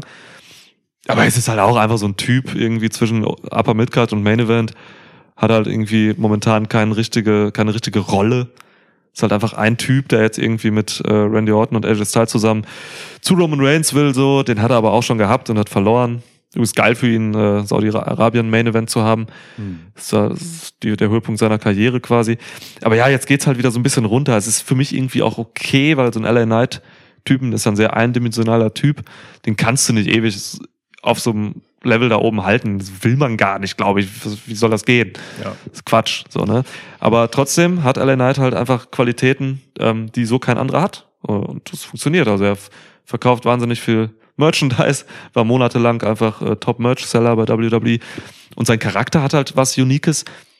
Ist halt einer der wenigen Typen, an denen halt alles abprallt. Du kannst dem gar nicht blöd kommen. Anfang des Jahres, wir, vielleicht erinnern sich die Älteren von uns, ähm, der hatte eine Fehde mit Bray Wyatt. So, und dann äh, bei Mania ein Match gegen Bray Wyatt. Und ich glaube, LA Knight ist der einzige, an den ich mich erinnere, an dem die Mystik von Bray Wyatt komplett abgeprallt ist. Mhm. Das ist schon echt eine verrückte Geschichte so. Also das ist, da ist er dann wieder so der The Rock irgendwie so, ne, den er auch ähm, in Teilen seines Charakters irgendwie unterbringt. Ja. So, ähm, das ist so der eine Typ so, bei dem das auch oft so war. The Rock konnte man oft einfach nichts, wenn der keinen Bock drauf hatte so. Ja. Und das macht er weiterhin cool. Deswegen hat er schon noch immer sein, sein geiles Standing so. Ich mag Ellen Knight auch weiterhin. Er ballert, wenn er rauskommt so. Aber ja, es flacht gerade ab. Ja. Andererseits, ähm, also LA Knight ist schwierig zu betrachten, weil ähm, er, ich glaube, das sind wir nicht allzu ähm, mystisch, wenn wir behaupten, dass er eigentlich gar nicht an dem Punkt so schnell hätte sein sollen, wo er dann gelandet ist. Also so ein Saudi-Main-Event war wahrscheinlich nicht eingeplant für ihn dieses Jahr. Nee. Ähm, aber es ist trotzdem geil, dass es so gelaufen ist und das, was jetzt das Ergebnis davon ist, ist schon auch gut, weil ähm, dass der jetzt halt in einem Contender-Kreis zusammen mit ähm, Randy Orton und AJ Styles steht, egal ob er schon eine Niederlage gegen Roman Reigns hatte, die hat im Zweifelsfall halt jeder in den letzten drei Jahren gesammelt. Ja. Ähm, und auch wenn seine erst kurzfristig war. Ähm, dass der halt neben diesen beiden Granden des Sports da halt einfach so steht und eine ganz selbstverständliche Rolle hat. Nicht nur das, sondern auch für die beiden etwas beiträgt zu dem Gesamtding. So, nämlich, dass das halt ein bisschen mehr ist als zwei Namen, die wir seit Ewigkeiten kennen. Ähm, sind da jetzt und Fäden um Roman Reigns, sondern nee, er ist der frische Wind in der Nummer und er fühlt sich nicht deplatziert zwischen denen an. Das ist schon gut. Das ist schon eine Leistung, die ist bemerkenswert, dass auch WWE ihn dort hält und dass sie diesen Wert erkannt haben, dass auch ein AJ Styles im sich abarbeiten an LA Knight etwas mitnimmt, das ihn nach vorne bringt und seinen Mhm. Status oben hält. Das ist schon cool. So, ähm, aber ich bin bei dir. Der hat mir zu wenig für sich eben außer, dass er dieser Typ ist. Ja. ähm, das mich dazu bringt, ihn noch höher zu bewerten. Und ich habe ihn deutlich höher bewertet als du. Stimmt, einen ganzen Punkt mehr. Krass. Ja. Ja, aber kommen wir doch mal zu seinem Kompagnon gerade so Ja. im äh, Smackdown äh, Main Event Gemenge. Äh, Albert Jens Styles. Ja, wir haben sie genau umgekehrt bewertet. Ich habe äh, 8,5 bei, äh, bei Dings, bei Ellen Knight gegeben, du bei AJ und 7,5 dann jeweils umgekehrt. ähm, Ja, äh, AJ Styles, Alter, ähm, hat für mich eine 8,5 gekriegt, weil er einfach jetzt äh, Muskeln hat. Ey, der sieht gar nicht so viel anders aus als vorher. Der sah bei seinem letzten Run auch schon so aus. Ah, Das ist nicht wahr, Alter. Äh, Das ist nicht wahr. Also er hat, äh, er hat, also ich sag mindestens fünf Kilo Muskelmasse draufgepackt. Das wirklich, vergleich mal Bilder. So gerade was so, was so Core und, ähm, und Arme angeht. Also AJ hat immer krasse Arme gehabt, aber das ist eine andere Muskelstruktur, die er aufgebaut hat. Das sieht man. Er hat eine andere, das sorgt sogar, ich habe mal ein so ein, so, ein, so, ein, Video gesehen, so ein Vergleichsvideo, das sorgt sogar für eine andere Körperhaltung. Also der hat, der hat an Stellen draufgepackt, ähm, die ich ihm nicht zugetraut habe. So. Und hat noch einen anderen Turn dazu. Das, ähm, Das hilft stimmt. auch ein bisschen. Also seine Muskulatur wird besser in Szene gesetzt auch. Also es kommt, da kommt viel zusammen, aber der hat auch wirklich draufgepackt. Gepackt. Ich habe echt, ich habe ich hab akribisch verglichen. das gleiche habe ich mit Orten gemacht.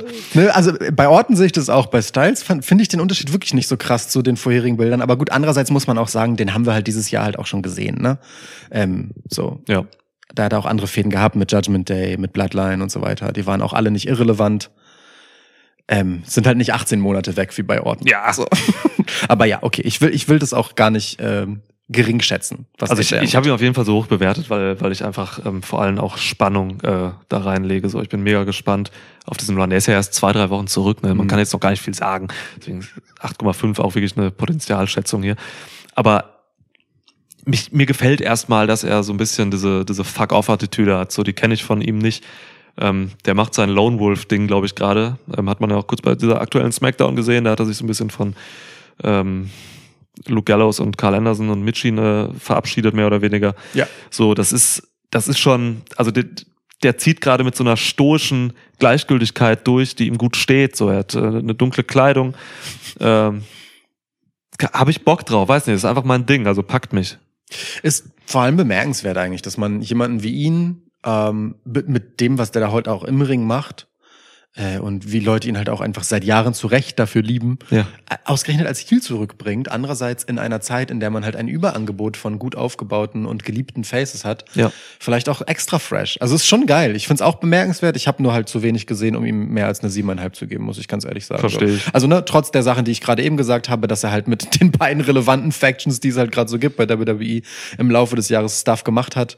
Ähm, ich erinnere einfach wenig wirklich Siegreiches von AJ Styles. Mhm. So, das ist immer so das Ding. Ja. Ähm, aber das schmälert seinen Wert nicht. Nein, man kann den Wert gar nicht schmälern von AJ Styles. Das äh, selbe kann ich auch echt nicht sagen über John Moxley. Ich bin fast echauffiert darüber, dass wir ihn nur auf Platz 15 haben, aber Mhm. ähm, so sei es. John Moxley. Ja, aber Mann, wir haben beide eine 8 gegeben von 10. Das ist Ja. mega. Jonathan, ähm, ja, geiler Typ, Alter. Ich habe letztens mal jemandem gesagt, so ist der Typ, den ich im Wrestling-Business am meisten respektiere, ähm, seit er bei AW ist. So, der Typ ist einfach, du hast ihn eben als die Seele von AW bezeichnet. Das stimmt, das stimmt. Also der Typ macht, was er will, der ist super selbstbestimmt. Ist der selbstbestimmteste Wrestler, ähm, den ich kenne, Hm. mit dem ich einen Kaffee getrunken habe. so, ähm, ja, geiler Typ. Ähm, hat zwischendurch mal eine Sucht ähm, besiegt für den Moment. So, äh, das ist also auch nochmal, dafür auch nochmal Respekt, so einfach. Ja. Der ist jetzt im Finale von diesem Continental Classic, also ist halt einfach auch im Ring einfach eine, eine Mauer, so. Geiler Typ. Die Tatsache, dass er in diesem Finale steht, wertet dieses Turnier halt einfach auch nochmal auf. Ne? Bei, also bei all den Namen, die da jetzt drinstehen und davon abgesehen, dass diverse davon ähm, entweder schon Contender für den World Title waren oder äh, in der Nähe davon sind. So Mhm. John Moxley ist derjenige, dessen Name diesem Turnier sagt, ich bin relevant. Und dieser Triple Crown Titel ist nicht einfach nur ein Midcard Titel. Ja. So, ähm, das ist super wichtig, dass der das halt auch macht. Also, dass er in so ein Turnier reingeht und sagt, wisst ihr was? Klar, ich sorge jetzt dafür, dass das mehr Relevanz bekommt. So. Ja. Ja. Und die einzige Tatsache, die ihn davon abhält, weiter oben zu sein, ist halt einfach, dass auch John Moxley relativ egal gerade ist, äh, ob er World Champ ist oder nicht, sondern einfach seinen Wert für die Company in, anders in die Waagschale wirft. Und der hat unter anderem dazu geführt, dass ein anderer Dude ähm, oder einige andere Dudes halt einfach signifikant weiter oben sind, als sie sonst wären. Insofern, das ist mega wichtig. So, John Moxley ist einfach ein richtig guter Wrestling-Veteran, den man braucht. Der ist un von unschätzbarem Wert für AW. Ist für mich der wichtigste Mann bei AW. Würde ich mitgehen. Ja. Ja. So gesamt gesehen, jetzt auch so für die Zeit, ist auch schon lange dabei jetzt. Ja. Wichtigste Mann Sehe ich auch so. insgesamt. Wie wichtig findest du unser Vater? Ja, Mann. Schwiegervater Christian Cage, ey. Das ist meine erste Neun, die ich vergeben habe Crazy. in diesem Ranking. Mhm. Eine fucking Neun. Du kranker Fixer. Ja, Fixer. Das sind Typen, die sich Das war- Drogen spritzen. Ja, ich weiß, aber es war einfach. ich habe hab zu viel Emphasis auf den äh, Konsonanten gelegt, sorry. Kranker Fixer. Ja, wobei Wichser. Das ist ein doll ausgesprochenes W. Wichser. Sagt mir medizinisches Fachpersonal immer wieder, dass ich so geil, Du ich wäre so ein geiler Adern, ja, ja. Drogensüchtiger, ey. Ja, du hast crazy Adern. Wirklich, man sieht eine Adern Freude, dir überall. Blut abzunehmen. Ja, ohne Scheiß. Ja, Vampire hätten einfach ein Festmahl an dir. Wenn ich mein eigenes Blut sehen könnte, würde ich mir jeden Tag Blut abnehmen und damit eine Wand bemalen. Cool. Krass. Ja. Wow. Kannst es auch trinken. Vielleicht wird es dann nächstes Jahr beim Schwitzi das beste Getränk des Jahres. Wir kommen noch zu Swerve. ähm, ja, Christian Cagé, Alter. Father of the Year. Was, ist, was willst du ihm sagen? Also wirklich, es ist einfach seine Rolle. Snarky Heel. Ähm, Christian ist fixt mich, um einfach mal im Drogenjargon zu bleiben.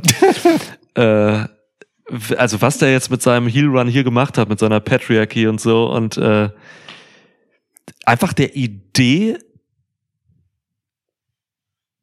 Wrestler damit zu konfrontieren, dass ihre Väter tot sind, Ja. das ist so absurd.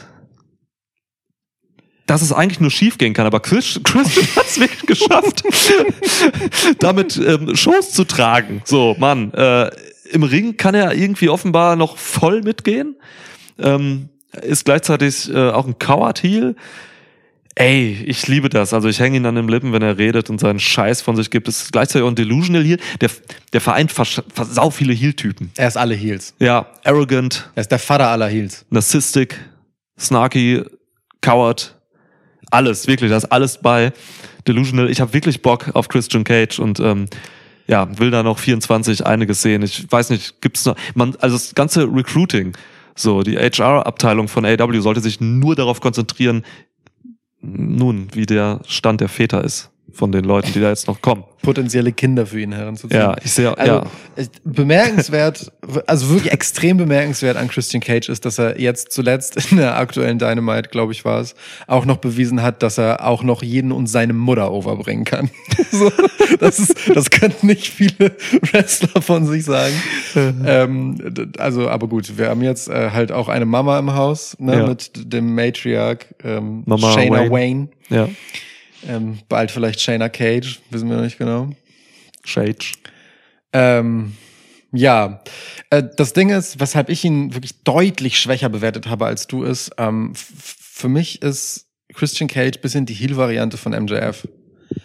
Äh, kritisch gesprochen. Mm, Ich finde ihn zu omnipräsent. Ich finde seine Segmente immer zu lang. Ich finde sie immer ein bisschen zu viel übertrieben. Ich finde auch Edge viel zu emotional in der Geschichte. Ähm, das hat immer, ich, ich, ich verlasse immer bei Christian Cage die, das Feld von, ich kann das, kann die Geschichte ernst nehmen, die mir erzählt wird. Er bedient so sehr alle Abziehbilder der Antipathie, die es gibt und schlägt, schlägt über alle Stränge, dass ich das dann halt auch, dass es wirklich anfängt, mir zu viel zu sein und ich das halt auch albern finde. So. Das, Okay. das ist leider wirklich das Problem, so, weil in Momenten ist er halt brillant und super unterhaltsam. Aber es ist mir halt leider zu viel des Guten. Weniger wäre mehr, auch für Christian Cage, auch wenn ich verstehe, dass dieses Nervtötende auch zu einem dieser Abziehbilder gehört, die ich gerade, ne, Ja. ähm, von denen ich gerade gesprochen habe. Deswegen, aber mir persönlich macht es dann halt nicht so viel Spaß, wie es könnte.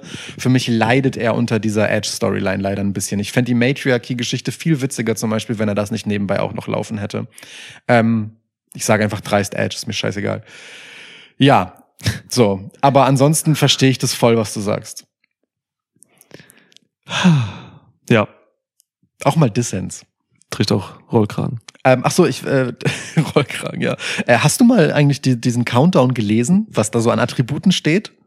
Nee, Auf dem John, ich habe sie mitgeschrieben, weil es es hat mir von, Freude seiner, bereitet. von seinem Entrance. Ja, da steht ja über jeder Zahl steht eine Eigenschaft, die er sich selbst zuschreibt. Echt? Ja, von 10 runter bis 0. Weiß ich gar nicht, okay. Inspirational, Stimmt. wise, Stimmt. selfless, Ja, loved. voll. Finde ich geil, dass da halt loved steht. Nicht loving, sondern loved. Ähm, courageous, Klar, generous, immer. compassionate, Täglich. respected, Ja. sacrificing, I like it. devoted, Aha. father. Yeah. Geil. Das für eine Liste, Alter? Ich find's so geil. Vater ist auch einfach dabei. Ja, klar, natürlich, natürlich. Ja. Also das, das alles sind Eigenschaften von ihm als Vater. Vater steht so bei null als letztes. Das ist wie so eine Aufzählung und dann Ja. ist erst all das als Vater. Ich, also das Grandios. Gimmick ist mega witzig. Ich finde wirklich in den, in den, in den Anlagen finde ich das alles unglaublich gut. Ähm, es ist mir ein bisschen overdone, halt leider. Ja, also okay. Wie over ist dir Koderich Rotz, Platz 13, Cody? Cody ist ähm, für mich einer von ganz, ganz, ganz, ganz wenigen, äh, ich weiß gar nicht, wie vielen Leuten ich eine 9 gegeben habe. Also ich war wirklich sehr zurückhaltend mit der Wertung über 8,5. Das ist deine erste Neun jetzt. Zwei, drei, sieben. Ja, so, also ich glaube, ich habe ausschließlich der Top 10, 10 oder 9 gegeben. Cody ist halt knapp davor, jetzt auf Platz 13. Ähm, du, aber Cody ist so einer, der macht für mich alles richtig, was man als Face richtig machen kann. Ähm, lebt auch mit den Zeiten, in denen er halt nicht der alleinige Dreh- und Angelpunkt ähm, des Geschehens bei WWE ist. Und ich, also bei allem, was man halt problematisch finden konnte an der Zeit vor WrestleMania und dem Aufbau, wenn er da gewonnen hätte, dass es zu schnell gehen würde und so weiter und so fort. Dieses ganze restliche Jahr seitdem hat mir halt gezeigt, dass Cody eine Geschichte ist, die und dass er das auch verstanden hat und dass WWE das verstanden hat, bei der es halt nicht um einen Sieg und einen Title Run geht, sondern um eine Legacy und der tut einfach so viel für die Shows und dass der unnachgiebig so knallt und so funktioniert und so beliebt ist und so arbeitet. Der macht ja auch irre viel. Ja. Ähm, das ist aller Ehren wert. Das hätte auch eine Top 10 Platzierung sein können. Finde Cody super. Absolut, Mann. Und das hätte ich niemals gedacht. Going back, wie ich früher über Cody gesprochen habe, Ja. das ist für mich wirklich die Überraschung des Jahres, weil Cody hätte auch ab WrestleMania richtig scheiße werden können. So. Hm. Ja, ja, das stimmt schon. Ja. ja, das stimmt schon. Ich habe ein bisschen schlechter bewertet als du, weil die aktuelle Zeit so ein bisschen, oh, ja, so ein bisschen müde ist, was Cody, also ich bin so ein bisschen Cody müde, was seine aktuelle Darstellung gerade diesen Winter angeht. Davor natürlich WrestleMania-Aufbau mit Reigns und alles ist Gold, so, ne? Einer der wichtigsten Leute im Business. Ähm, hat es geschafft, zu einem Überstar zu werden, hat genau die richtigen Karriereentscheidungen getroffen. Auch so ein Typ, ne? Wenn Ja. ich bei Moxley von Selbstbestimmtheit rede, Voll, Rhodes voll. auch, Alter, selbstbestimmt as fuck, so, ne? Was, was, was der für Schritte gemacht hat. So, ich habe alles geliebt. Ich habe ich, ich hab diesen Mann auch, ich weiß gar nicht warum, eigentlich so ein bisschen unterbewusst, habe ich den einfach komplett verfolgt, seine gesamte Karriere. Mhm. So, das heißt, ne, ich habe seinen Ring of Honor Run gesehen, ich habe seine Japan-Zeit gesehen und alles, was ich da so gesehen und verfolgt habe und so, hat ihn dahin gebracht, wo er jetzt ist, über AEW kommt, zu einem Top-Babyface bei WWE zu werden, so erfolgreich zu sein, das ist aller Ehrenwert, Alter. Ja. Ja, geil. Absolut bemerkenswerte Karriere. Also, also Cody Rhodes ist so jemand, bei dem freue ich mich richtig auf das Buch über seine Karriere danach. Ohne Scheiß jetzt. Ja, Es wird, es ist einfach unglaubliches Story-Material, was da drin steckt in dieser Karriere mit all den Irrungen und Wirrungen, Ja, die Mann. die hatte, mit all den Wetten auf sich selbst und so. Es ist schon wirklich sehr, sehr bemerkenswert. Ja, true. geil. das ist geil, dass danach jetzt einfach wirklich vor ihm auch in der Wertung, kein Witz, ähm, vor ihm in der Wertung ähm, mit einer 8,5 Dirty Dominic Mysterio steht. Ja, klar. Unsere 12. Zur MVP of WWE, Alter. Hat das Comeback-Match von Punk bestritten jetzt. Ja, Mann, Dirty Dom, er trägt einfach seit Monaten äh, Shows und Segmente, so, obwohl er gar nichts macht. Und ich kann das einfach nur immer wiederholen, so, ne? Dass man Dominic Mysterio dahin gebracht hat, wo er jetzt ist, ist eine Sensation. Ja, Der Wirklich. Mann ist wirklich nicht gut im Ring. So ähm, wird aber auch wirklich besser, muss man sagen. Also gerade so im letzten halben Jahr. Ähm, und wir haben ihn ja jetzt auch noch live gesehen und so. Also der wird wirklich auch im Ring besser. Das Ja. heißt, sein Potenzial war nicht da, wo es vor ein, zwei, drei Jahren auf gar keinen Fall. meiner Meinung nach lag. Ja. So, ähm, ja, und ey, dass man diese Heal-Persona gemacht hat, ne, es, ähm, stellenweise war er oder ist er auch noch, kann man drüber streiten, der bestfunktionierendste Heal im Business. So, Mhm. die Leute hassen ihn. Es gibt immer noch, immer noch diese Sache, dass wenn er sein Mikrofon ansetzt und ein Wort sagt, dass es einfach, dass er abbrechen muss, weil die Leute so laut buhen. Also damit spielt man einfach weiterhin so gut. Der macht alles perfekt. Der macht vor allem auch nicht zu viel. So, das ist so geil zu sehen, Richtig. wie er in seine Rolle reingekommen ist, dass er das nicht überdreht, dass er nicht übertreibt mit seinem Charakter. Denn das ist so einfach, hier zu übersteuern. Aber er macht es nicht. Ja. Weil er weiß, wo er ist und wo seine Stärken und Schwächen liegen. Das habe ich zu Judgment Day schon vor Wochen gesagt. Ne? Jeder bei Judgment Day kennt seinen Charakter und den der anderen so in- und auswendig, dass es einfach wie ein Uhrwerk funktioniert und es keine Fehltritte gibt in der Charakterdarstellung und im Storytelling dieser Faction. Und Dominic Mysterio gehört da halt zu. Das heißt, da kann nichts schiefgehen. Das ist eine sichere Bank. Dominic Mysterio, Alter, meine zweite Neun hier. Zu Recht aber auch. Ähm, all- alles, was du gesagt hast. Der Judgment Day hat das, was Bloodline zu ihren besten Zeiten auch hatte, nämlich, dass jeder von ihnen genug beitragen kann zu, äh, zum Produkt, dass es völlig okay ist, wenn mal nur einer von denen oder eine von denen anwesend ist. Ja. Judgment Day ist trotzdem repräsentiert und zwar to the fullest. Das, das reicht. Ja. So. Ähm, der Unterschied aber zu Bloodline ist, was als Faction gesprochen Judgment Day vielleicht sogar besser, funktionaler macht als Bloodline ist, die sind nicht von einer Einzelperson abhängig. Selbst wenn da jetzt über Wochen eine bestimmte Person rausbreche, selbst wenn das Rhea Ripley ist, Judgment Day würde trotzdem weiter funktionieren. Das fun in der Form, Bloodline braucht die Relevanz von Roman Reigns. Judgment Day kannst du irgendeinen rausstreichen. Hm. Judgment Day lebt weiter und verliert natürlich eine Facette, aber nicht zwingend an Bedeutung. Und das ist schon bemerkenswert. Und da ist Dominic Mysterio ein total wichtiger Baustein drin. Das ist, das ist eine Form Heal, wie es keinen zweiten gibt. So, der ist wirkt, also der ist wirklich so felsenfest einfach der Buhmann mit all dem Fingerspitzengefühl, das man halt dafür braucht. Das hast du ganz fantastisch gesagt. So, man hätte Dominic Mysterio wie, wie LA Knight aber als Heel ausschlachten können. Und man hat es halt nicht übertrieben mit den Mhm. Chance. Man hat ihn halt auch manchmal weggelassen, nichts sagen lassen. Das ist super. Das ist genau richtig, Ja. weil das Dominic Mysterio auch nicht in eine Position überhöht, die er jetzt gerade noch gar nicht füllen kann. Dominic Mysterio ist so wahnsinnig behutsam im besten Sinne äh, und mit Weitsicht aufgebaut. Der wächst halt einfach in seine Rolle rein und wächst mit seiner Rolle. Sein Potenzial wächst tatsächlich. Der hatte das Potenzial, das er jetzt hat, vorher halt nicht. Der ist einfach besser geworden, als er sein dürfte. Ja, das ist So. es, ja. Und das ist wirklich bemerkenswert, weil, aber er steckt halt auch die Arbeit da rein. Der macht halt, der versucht halt in Matches und am Mic und so weiter nichts zu sein, was er nicht sein kann. Und manchmal ist es wertvoller, Dinge nicht zu tun und sein zu lassen, als Dinge zu tun. Ja. Und Dominic Mysterio ist der lebende Beweis dafür, sonst wäre er nicht auf dieser fucking 12. Das trifft besonders im Wrestling zu, ey. Ja, was du sagst. Ja, guck, geil. Mega. ja, hat auch ein geile, also der hat doch jetzt das Mania-Match auch dieses Jahr, ne, gegen Rey Mysterio gehabt, ne? Mit dieser äh, Knast-Entrance, oder? Ja. Also wie geil, ne? Ja. Das, das, also Ja. mein Gott, guckt euch die nochmal an, ey. Das ist wirklich Einfach das, göttlich. das zweite Mal mit seinem Vater so ein Match gehabt. So. Einmal mit ihm zusammen und einmal gegen ihn. Das ist schon wirklich so. Und, und jetzt der Flügge. Jetzt auf Flü- ja. ja. Aber auch das wieder so, ne? Das erinnert mich ein bisschen an House of Black und, und Julia Hart. So. Schöner Ähm, Vergleich. Dominik wurde korrumpiert von Rhea Ripley, das kann man nicht anders sagen. Der hat, äh, die hat ihn quasi von seinem Vater weggeholt, so. Und das ist, das ist stark, weil das sind so, so Stories, die werden über Jahre aufgebaut quasi. Also, ich glaube, das ging schon 2022 los, so in den Endsegmenten. Ey, das ist das Nachhaltigste, was du machen kannst, wenn du Leute halt wirklich einfach nachvollziehbar irgendwo hin bewegst, charakterlich. Aber apropos, wo du äh, Rhea Ripley und Dominic Mysterio und ihr Verhältnis ansprichst, auch das, ne? Ähm, das ist ja etwas, das könnte man völlig überdrehen. Man könnte da je, jede Mhm. Woche ähm, sexuelle Sex. Anspielungen machen oder so. Ja. ne? Ja.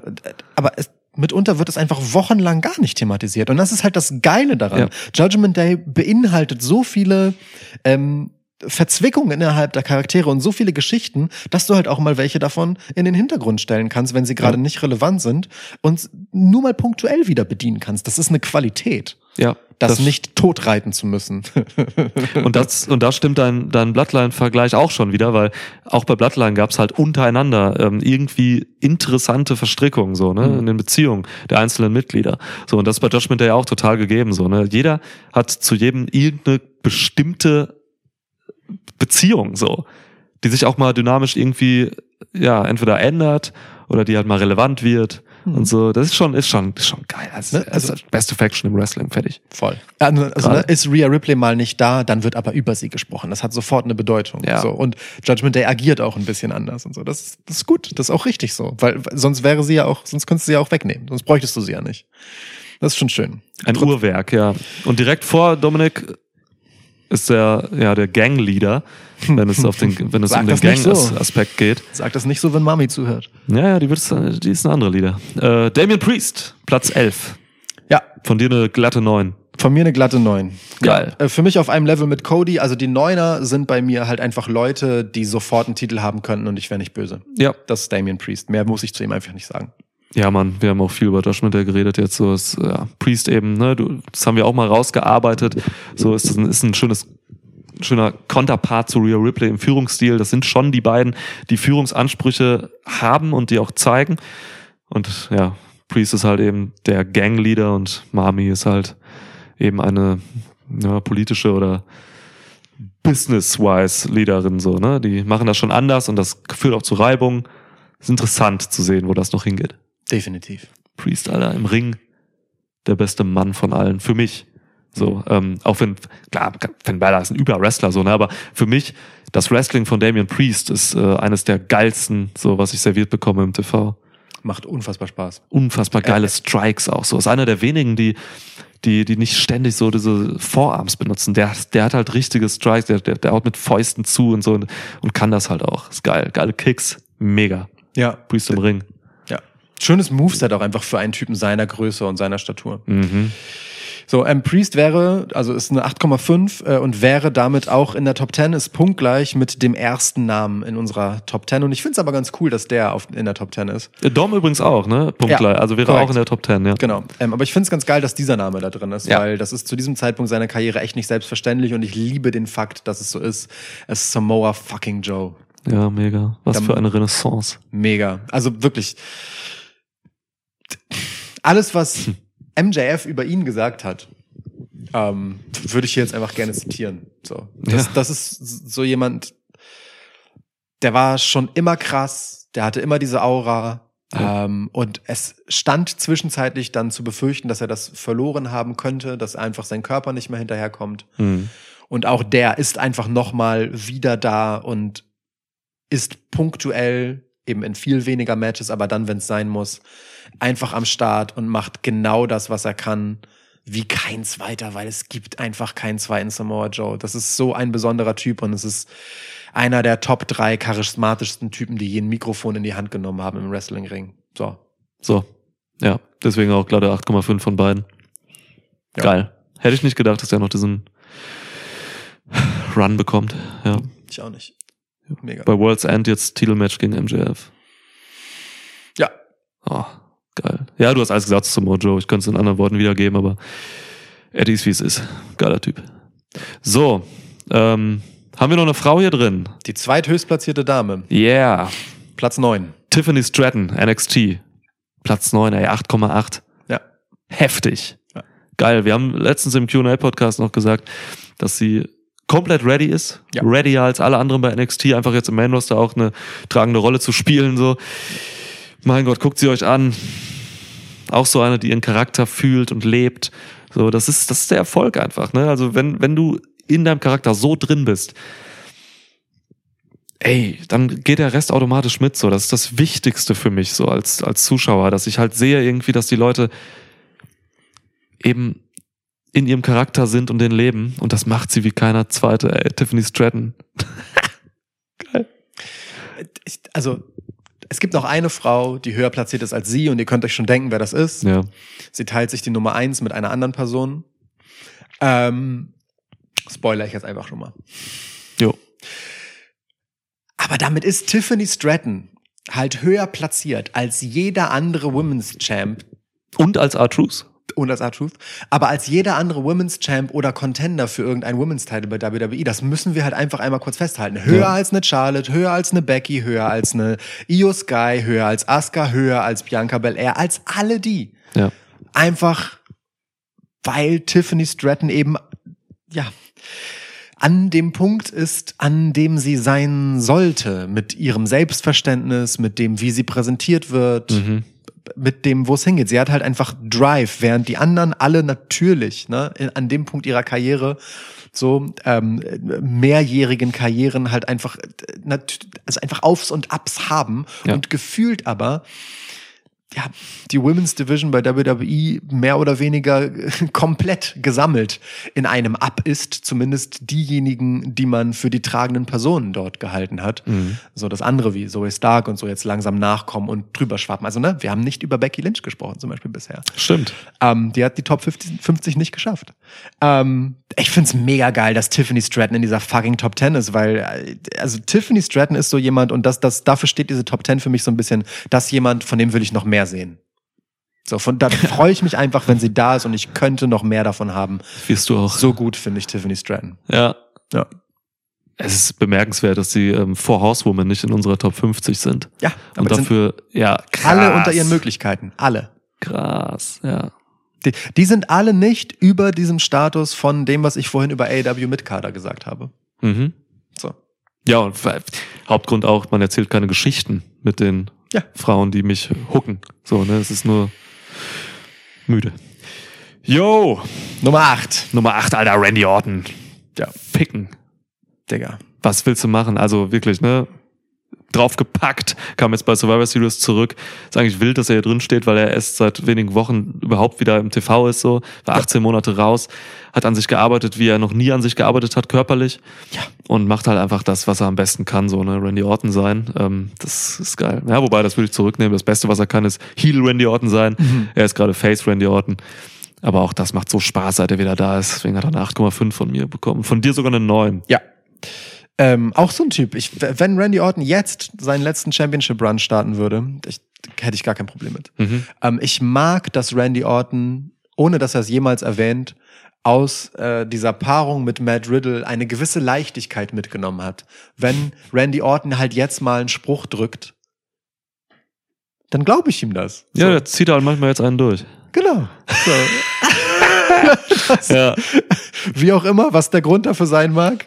Ähm, aber nee, im Ernst so. Also in dieser Zeit hat, ohne dass Randy sich dafür verstellen musste, ähm, hat er so, so eine leichte Färbung Humor mitbekommen, die ihm Mhm. jetzt halt einfach gut steht, wenn er Leuten halt alle zwei, drei Wochen mal ein Sprüchlein drückt. So. Ähm, das ist cool. Randy Orton ist halt einfach cool. Fertig. Ist geil, dass der wieder da ist, dass der nochmal wresteln kann. Ich bin heilfroh. Wirklich. Schön, ihn wieder zu haben. Ja, da wird auch nächstes Jahr noch geiles Zeug passieren mit ihm. Ja. Ich sehe immer noch die Fehde Randy Orton gegen Cody Rhodes. Fantastisch, ja. So viel Potenzial. Oh mein Gott. Oh mein Gott. Nummer sieben, der Absturz des Jahres, Roman Reigns. Das liegt daran, dass du Roman Reigns genauso gut findest wie R-Truth. Das ist, das ist jetzt die Perversion deiner 8,0. Das ist korrekt. Ja. Und deine erste 10 hier. Ja. Roman Reigns ist für mich eine klare 10. Ähm, also, wir haben bis in die Mitte des Jahres hinein in den allerhöchsten Tönen von Roman Reigns gesprochen. Das kann ich auch ein halbes Jahr später nicht vergessen. ähm, die Geschichte um Bloodline herum ist immer noch äh, bis zu diesem Punkt, bis zu dem Split von Jey Uso das packendste, was Wrestling vermutlich jemals produziert hat. Ähm, auch in dieser Größenordnung, in dieser weitläufigen Verstrickung, in dieser Mhm. epischen Breite, in dieser Erzähltiefe, in diesem emotionalen Investment, das ich hatte. Und ich will das gar nicht objektivieren und behaupten, das ist das Größte aller Zeiten, sondern für mich, ich war so drin in diesem Film, ich habe das aufgesaugt wie eine geile Gangster-Serie oder sowas. Ja, ich objektiviere das. Beste Story im Wrestling. Ist okay. ähm, ähm, und das zählt für mich hier halt unmittelbar rein. Und ich habe bei Roman Reigns wirklich mehrfach immer so 10, 9, 9,5, 10, 9,5, 10, 9, sowas gemacht und ich habe am Ende eine 10 reingeschrieben, weil, und da muss ich mich einfach wiederholen, auch die Tatsache, dass Roman Reigns jetzt gerade Schwächen in seinem Charakter bewusst zulässt. Ich meine, dass der da halt sitzt, ne, und während Jimmy Uso irgendwelche Faxen macht und Solo Sikoa nicht so richtig aus seinem Schatten heraustreten kann, ähm, und sich halt auf irgendwelche Spielereien mit Nick Aldis einlässt und sich geradezu davon nerven lässt, dass der nicht nach seiner Pfeife tanzt. Das hätte Roman Reigns vor einem halben Jahr halt nicht. Und das ist wichtig, dass auch in Roman Reigns sich widerspiegelt, dass Bloodline gerade in einer Schwächephase ist. Er, er braucht das, weil dadurch scheinen halt die Faces stärker, dadurch sieht er schlagbarer denn je aus, dadurch nimmt er sich selbst zurück, wo es halt sein muss. Er muss für diesen Status, den er halt als Champ hat, es auch mal zulassen können, eben nicht der Dreh- und Angelpunkt von allem zu sein und wieder zu dem werden zu können, wenn es nötig ist, ähm, um spannend zu bleiben. Und deswegen sehe ich nicht ein, ihm da einen Abzug zu geben für diese aktuelle Phase. Ich finde, das zeugt von einer Größe äh, in der Gesamtschau. Das ist so mein, Ja. ja. Von mir dann nur eine 8 bekommen. So, ich sehe das alles ein bisschen anders. Ähm, erste Hälfte safe, so, ne? Mania-Aufbau mit Cody und so göttlich alles, ne? Bloodline-Story war da auch noch heiß und alles. Ähm, ja, aber jetzt ist ja für mich schon länger keine 10 mehr, einfach weil, naja. Also das, was du sagst, ich verstehe das schon so mit dem, mit dem, dass er jetzt quasi, dass, dass diese, dieses Abkühlen von Bloodline wichtig ist, auch um das Umfeld irgendwie zu rüsten, so gegen sie und so. Aber ich sage einfach, ey, du schreibst die Scheiße ja selbst, machst halt so, dass Bloodline trotzdem stark bleibst und bau halt trotzdem die Faces auf. Also ich verstehe die Notwendigkeit darin nicht. Du kannst ja trotzdem irgendwie Randy Orton jetzt und äh, AJ Styles und wen hast du noch? Alan Knight meinetwegen nochmal, das sind ja die drei Grad. Du kannst die alle trotzdem stark machen, aber du musst Bloodline nicht irgendwie so dermaßen abkühlen währenddessen. So. Also dass Roman Reigns sich gerade da hinsetzt und irgendwie von Nick Aldis irgendwie verbal platt gemacht wird und danach vier Sekunden mit einem Close-Up total grimmig guckt. Das hilft niemandem meiner Meinung nach. Also klar, das, das, das zieht halt irgendwie Roman Reigns, Reigns irgendwie von seiner, von seiner Rolle weg und zeigt eine Schwäche so. Aber die brauche ich gerade gar nicht. Bau Spannung auf, indem du einfach Contender hast, die spannend sind und ihn schlagen können, wie man das auch die Jahre davor gemacht hat. So, das, also ich mag diesen Roman Reigns gerade einfach nicht. So, er hat immer noch eine Acht, weil er halt Roman Reigns ist. Kommt auch noch hinzu, er war jetzt in diesem letzten halben Jahr so viel weg. Ja, das stimmt. Er war so viel weg und dann Ja. kann halt ein Jimmy Uso mit einem Solo Secor nicht ähm, Smackdown tragen. Das geht nicht. Das schaffen die nicht ohne Reigns. Und auch das tat mir weh. So und das tat Smackdown weh. Das tat Roman Reigns weh. Deswegen für mich noch eine Acht so. Das ist der Absturz für mich. Ja, nee, ich kann das Auf verstehen. Niveau. Ich ich kann das total nachvollziehen, alles, was du sagst. Ich ne, sehe, wie gesagt, diese Aufbausachen ein bisschen anders. Ist auch okay. Ähm, das Argument, dass er zu wenig da ist, das ist tatsächlich, muss man gelten lassen, ist andererseits aber auch eine Schwäche der anderen, dass sie dann halt nicht tragen können in seiner Abwesenheit. Aber Ja. ist voll okay. Also er hat als Tribal Chief mehr Verantwortung als nur die für sich selbst. So, ne? Das kann man ihm schon anlassen. Okay. Durchaus. Ja. Sprechen wir äh, lieber über etwas nach vorne gerichtetes, über das ich mich persönlich sehr freue. Ähm, die rare Riege der 9,0er, da ist nämlich Roman Reigns, Ja. wird komplettiert auf Platz 6 von Swerve Strickland. Haben wir beide eine 9 gegeben und Geil. ich lieb's. Geil. Ja. Ah, was ein Run gerade, ey. Was ein Jahr auch insgesamt so, ne? Ja. Ähm, so, ey, ist für mich ähm, absolute, absolut gesetzt auch als World Champ bei AW, wenn man denn Bock hat und das irgendwie aufrechterhalten kann. Ja. So sein Momentum gerade, der hat ein Momentum aus der Hölle. So Swerve Strickland ist einfach auch so in seinem, seinem Charakter drin. Niemand ist wie Swerve Strickland im Wrestling-Business. Der hat eine, eine wirklich so eigene Art, auf alles niederzuschauen, irgendwie ähm, sinister zu sein. Ey, ich sehe den Mann so gerne wie momentan einfach niemand anderen mit, ja gut. Ja doch, guck, kann ich so sagen. Also jetzt heute, an diesem Tag hier, was haben wir heute? 28.12., wo wir das hier aufnehmen. Ich sehe niemand lieber als Swerve. Ich gucke mir seine Entrance ähm, manchmal einfach zweimal an, weil es so geil ist, wie er guckt. Also, ja, ich liebe Swerve, wirklich. Also irrational doll auch. Ähm, und ich würde nicht mal sagen, Swerve hat so eine Art, auf alles herabzugucken. Ich, ich hab, ich finde Swerve so nihilistisch geradezu. Ähm, Swerve ist halt so, es ist alles Dreck hier und alles schmutzig und alles scheiße. Und ich bin mittendrin und ich bin einfach gut da drin. So, ich, ich, ich liebe diese Haltung halt einfach. Das ist für mich herabgucken. Das verstehe ich, aber also ohne, weißt du, also aber sich selbst halt eingeschlossen. Ich bin auch dieser Dreck, aber ich bin halt sehr guter Dreck. Ah, weißt okay. du so, er Ja, ja. suhlt sich halt auch einfach da drin in dieser schlechten Welt und hält sich nicht für was Besseres als diese Scheiße, sondern er kann halt damit umgehen, dass alles Scheiße ist und er hofft gar nicht auf mehr. Ein bisschen wie Eddie So. Kingston mit seinen Bums. Ja, ich, also ich mag diese Haltung, die er halt hat, weil die halt auch special ist auf eine Mhm. Ja. Art so. Ja. Ähm, und halt bemerkenswert, dass ihn das halt trotzdem antreibt. So. Und ich mag auch die Art, wie er seine Fäden führt, wie er jetzt halt auch ähm, auf, auf diese Keith Lee-Nummer, die ich erst sehr müde finden wollte, Mhm. dann doch wieder aufspringt, weil ich mir denk, naja gut, das ist halt, es gärt lange genug und Keith Lee will ja was von ihm. Mhm. Und Swerve ist so, naja gut, dann klatsche ich dich halt jetzt halt auch nochmal. Aus einer Verletzung heraus. Ne? Das war, Genau. eine Post-Match-Promo nach einer Niederlage. Ja. ja. ja. Ähm, und ich mochte halt auch diese ganzen, das fand ich übrigens an dem Turnier, weil das jetzt der letzte Turnierteilnehmer ähm, vom, Intercon äh, vom Continental Classic ist. Mhm. Ähm, das mochte ich daran auch sehr gerne, dass es halt diese, neben den Matches selbst auch immer diese Zwischeninterviews gab, in Mhm. denen die Leute ihre eigene Leistung eingeordnet haben, sich zu ihrem kommenden Gegner positioniert haben. Ja. Das hat auch nochmal richtig viel dazu beigetragen, ähm, da, dazu, wie gut das funktioniert halt auch als, als so Story, dieses ganze Turnier. Das ist wir- wirklich sehr schön und Swerve ist auch jemand, der davon profitiert hat, der aber gleichzeitig eben mit dem Rückenwind, den er durch die Fehde mit Hangman hatte, ähm, wie Moxley dem Turnier nochmal Gewicht und Mehrwert gegeben hat, denn du hast recht, Swerve ist halt einfach unmittelbar davor, World Champ zu sein, wenn man ihn dann halt mal lassen würde. Mhm. Und äh, so ein Momentum hat halt einfach das Turnier auch ganz gut haben können. So geiler Typ. Geiler Typ. Ja. Bin richtig gespannt, wie das weitergeht oder ob auch der irgendwann abkühlen wird. Aus dem Nichts auch einfach eine der Fäden des Jahres für mich gegen Hangman Adam Page geführt, so ne, Ja. mit einem äh, überragenden Texas Deathmatch. Ja. Ja, Überragend, wirklich. Ja. Ja, apropos überragend, jetzt sind wir langsam da angekommen. Also wir haben jetzt ähm, drei Leute, die sich quasi Platz drei teilen, also Plätze drei bis fünf, alle mit einer 9,5 Wertung. Ja. Wir steigen mal ein mit Gunther auf Platz fünf, denn der hat von uns beiden eine 9,5 bekommen. Ja, Mann.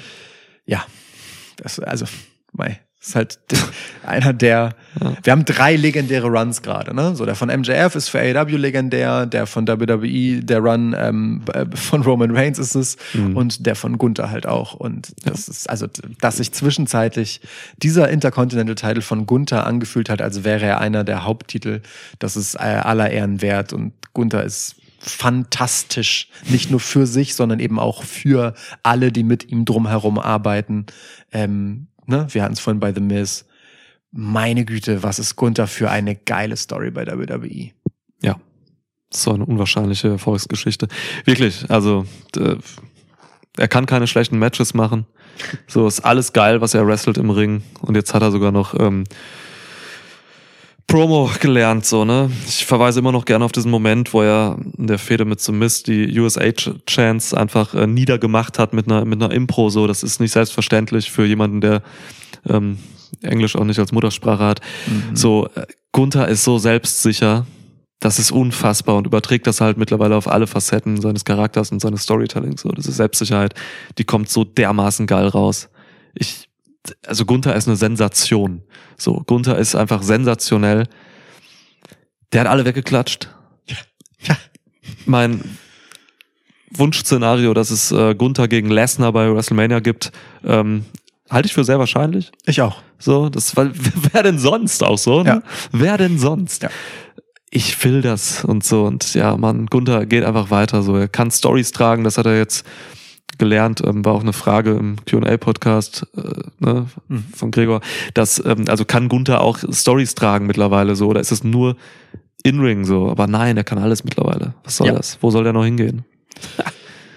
Ich meine, diese äh, Lesnar-Nummer, auch das, ne, ähm, ist ja etwas, das Gunther selbst in Interviews Mhm. gerne mal erwähnt, schon mal so langsam. Ja. Also auch dieses Spielchen hat er verstanden, mehr zu sein als bloß das, was er im Ring ist, sondern auch das, was er dann halt in den Backstage-Segmenten ist und auch über die Backstage-Segmente hinaus Ja. noch weiter in seine Geschichte und seinen Charakter zu investieren, indem man halt sowas ins Spiel bringt. So. Ähm, ja, also Gunther einfach der beste Big Man im Wrestling gerade. Mhm. Ich gehe mal gerade durch. Ja, natürlich, Mann.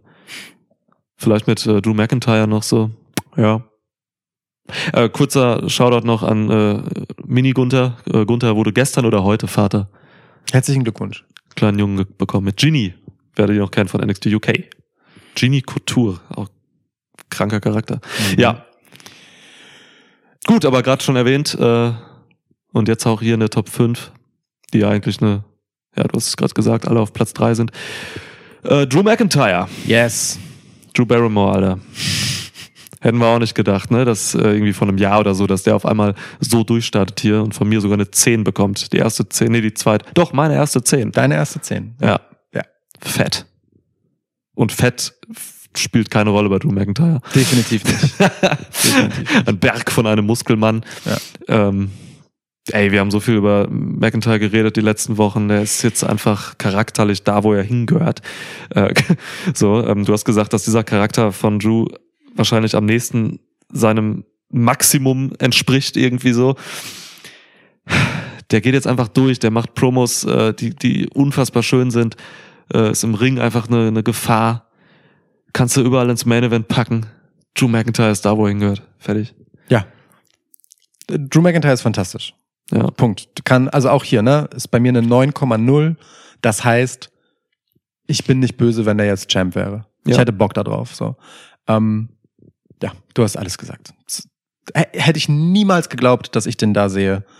Ähm, kam auch aus dem Nichts mit diesem Turn und mit aus dem Nichts meine ich nicht, dass es nicht nachvollziehbar wäre. Das Gegenteil ist der Fall. Hm. Aber Drew McIntyre hat einfach so lange was anderes versucht. Ja.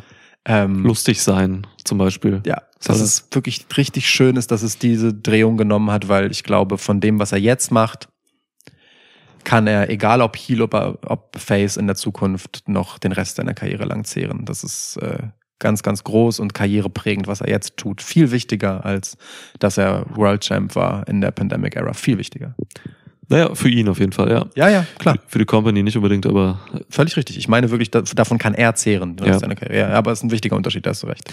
das ist ja das Geil, also das Geilste am Drew McIntyre ist halt wirklich, ähm, dass er in seiner Tweener oder Heel, das switcht so ein bisschen, äh, Figur gerade immer alles erklärt. Der Typ ist halt mega nachvollziehbar. Also das kann man mögen oder nicht mögen, aber er bringt halt alles auf den Punkt und erzählt halt in effektiver Weise, warum er Dinge tut. Seine Motivationen werden dargelegt, so dass es nicht einfach irgend so ein Shit, das ja, der ist auf einmal böse geworden oder so. Nee, findet nicht statt. Der hat halt vernünftige Argumente, auch in seinen äh, dunklen Tagen jetzt gerade so. Ja. Und das macht ihn für mich nach wie vor eigentlich zu einem Tweener mehr als zu einem Heel. So, wobei er dann manchmal auch ein bisschen ausrastet und Leute attackiert, was wieder sehr heelisch ist. Also ganz spannende Person, Drew McIntyre. Aber für mich ein glasklarer Heel, überhaupt nichts Faciges an ihm. Nee, Face gar nicht. Nur, nur weil er Face. sozusagen, nur weil er nachvollziehbare Gründe hat, macht ihn das für mich nicht tweenhaft. Aber es ist voll okay. Also ich, ich, ich liebe ihn trotzdem sehr für genau das, was er ist. Drew McIntyre ist Drew McIntyre. So, und das ist das Allerwichtigste. Wenn man das mal ein Ehrlich. paar Jahre durchzieht, so, dann Ja. kann er wirklich eine Legacy auch als Charakter Ja. etablieren, ne? Wie das so ein Randy Orton zum Beispiel hat, der einfach immer Randy Orton ist. Ja. Mit so ein paar Nuancen, manchmal ins Helle oder Dunkle, ja. wo man nicht dazu sagen muss, ja, der war übrigens damals Champ, sondern wo einfach Drew McIntyre Ja. das ist, was man, was einen dann erinnert. Ja. Mega. So, kommen wir zum höchstplatzierten Wrestler von AW und dare I say, this is surprising.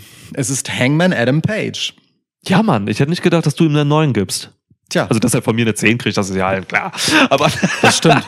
Ich hätte ihm natürlich äh, als Gegengewicht eine niedrigere Platzierung geben können, um deine Irrationalität einzuordnen, aber ich, ich finde, Auffang, ja. ich finde die Tatsache, dass du ihm eine 10 gegeben hast, aber nicht mal irrational. Hangman Adam Page, Mann, das ist einfach der Mann, an dem für mich die spannenden Geschichten erzählt werden bei AEW. Das war schon immer so. Ähm, jetzt hat er es gerade zuletzt mit Swerve Strickland gemacht. Ähm, es gab jetzt Animositäten mit MJF, die beiden standen sich gegenüber Backstage, worauf ich mega Bock habe und wo direkt auch wieder einfach viel auf den Tisch kam, was geil war. Ja. Das war wirklich schön. Also Ja. auch so aus dem Nichts, ne? Ne, mega, Nichts. mega Wirklich. stark. Auch Und wie, wie, wie, wie Page dann nochmal wegging und dann zurückkam einfach. Aber auch, weil MJF einfach weitergemacht hat. Also dieses Backstage-Segment hat halt gezeigt, wie gut MJF sein könnte. Ne? Ja, so. ja. Das ist halt wirklich so das Ding. Und das hängt halt tatsächlich von seinen Gegenübern ab, wie gut MJF ja ein Stück weit irgendwie ist. Wie interessant er ist, hängt davon ab, wie interessant die Leute sind, über die er herziehen kann. So. Und Ja. ähm, sorry, aber Hangman war fantastisch in dem Segment und Hangman ist einfach fantastisch in dem, was er tut.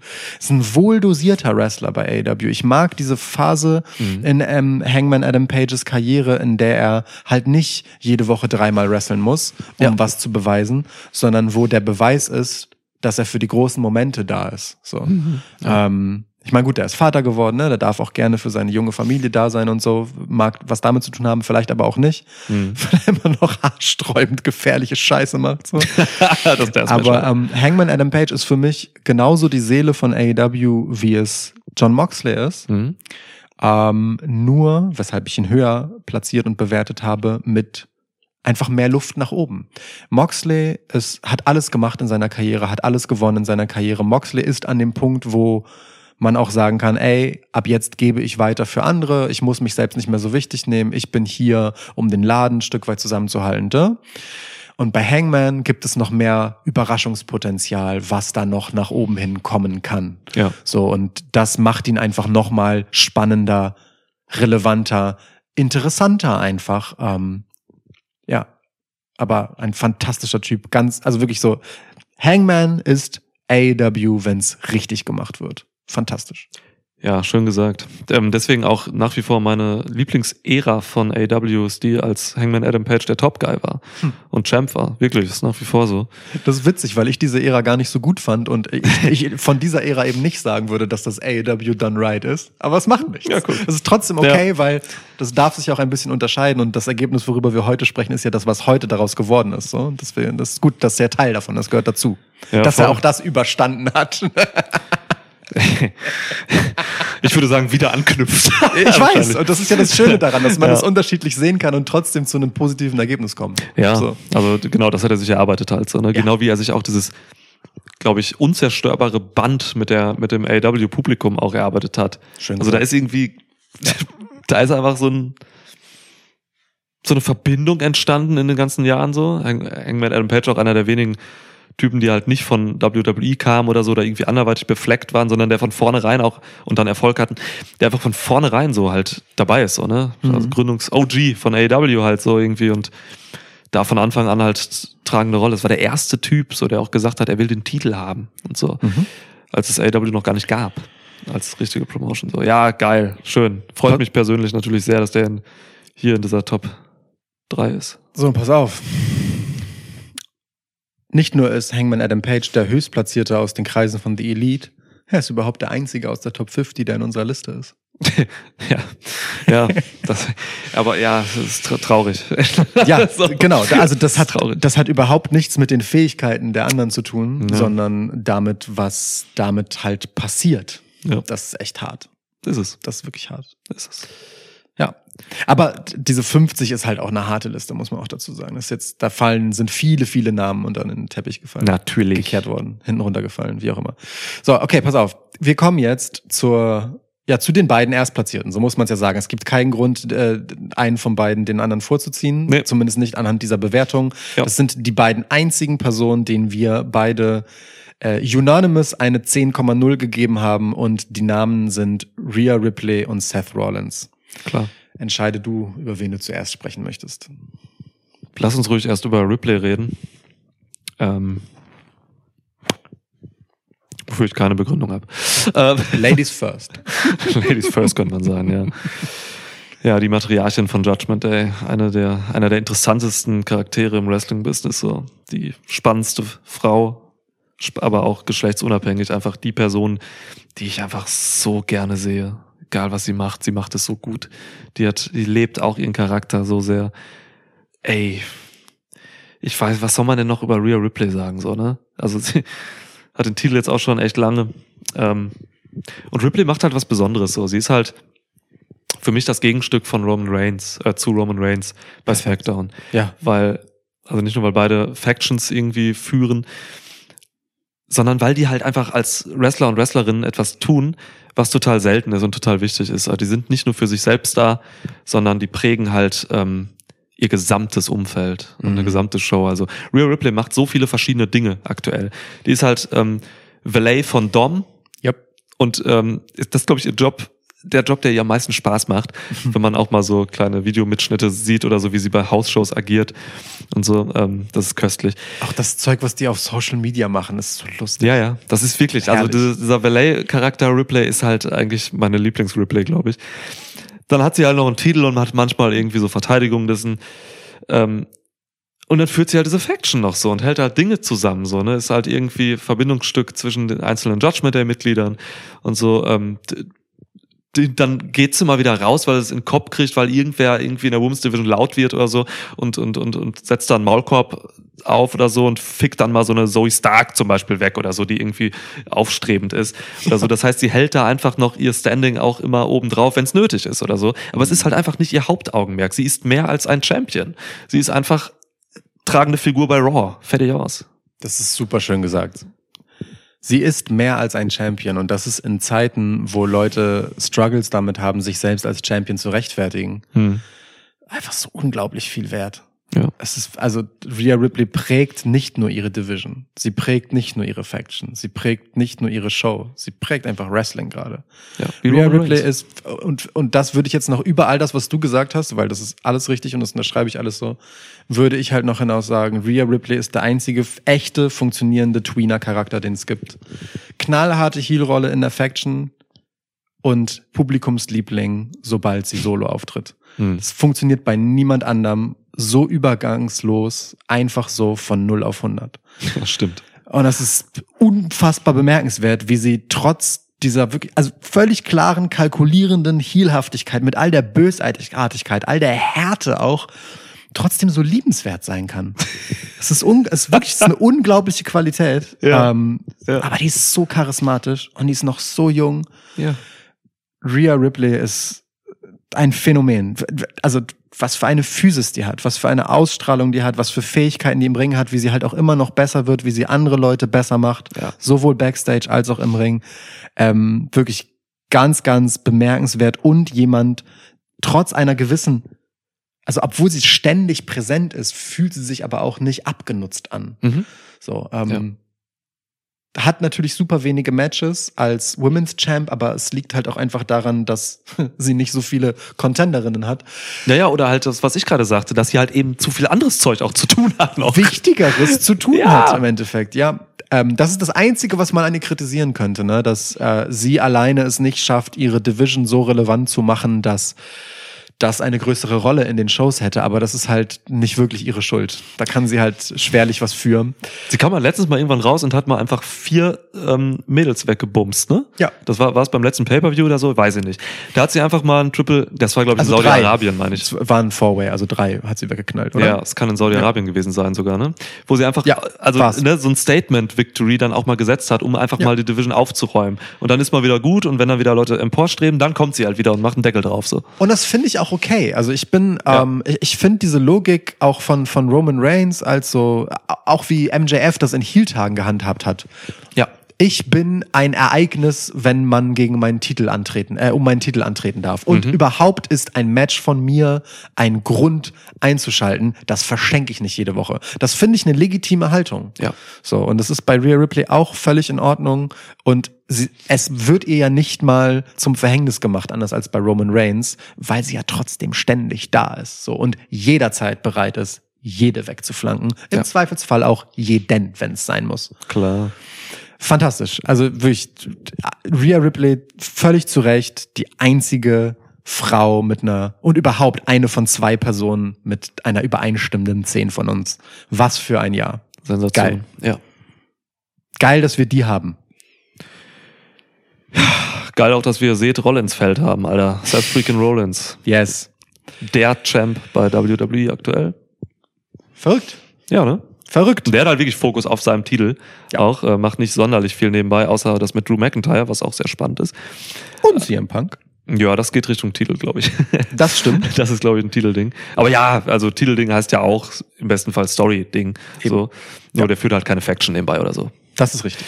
Ähm, also im Q&A-Podcast letzte Woche haben wir noch gesagt, so das ist eigentlich der wichtigste Champ bei WWE, weil er einfach diesen Titel, der neu ist, so geprägt hat und äh, so geile Geschichten daran erzählt und einfach eine Präsenz in der Show ist. So, Es- also Rollins führt den Laden, Alter.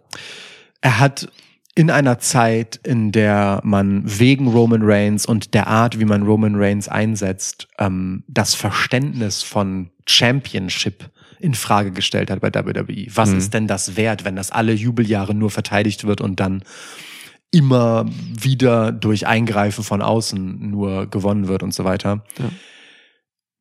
ja, hat er das Vertrauen in einfach wirklich einen Gürtel zurückgebracht. Mhm. All, Im Alleingang. Dieses, dieser Claim Workhorse Champion, den hat er nicht mal übertrieben vor sich hergetragen. Also am Anfang ja, um direkt zu sagen, dieser Titel unterscheidet sich von dem anderen.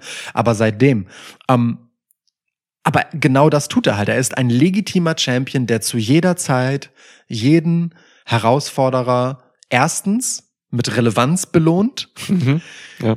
zweitens am Mikro zerstört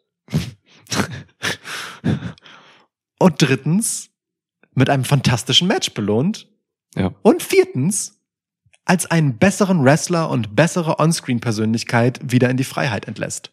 Nakamura zum Beispiel, beste Beispiel eigentlich, ja. Drew McIntyre. Ja.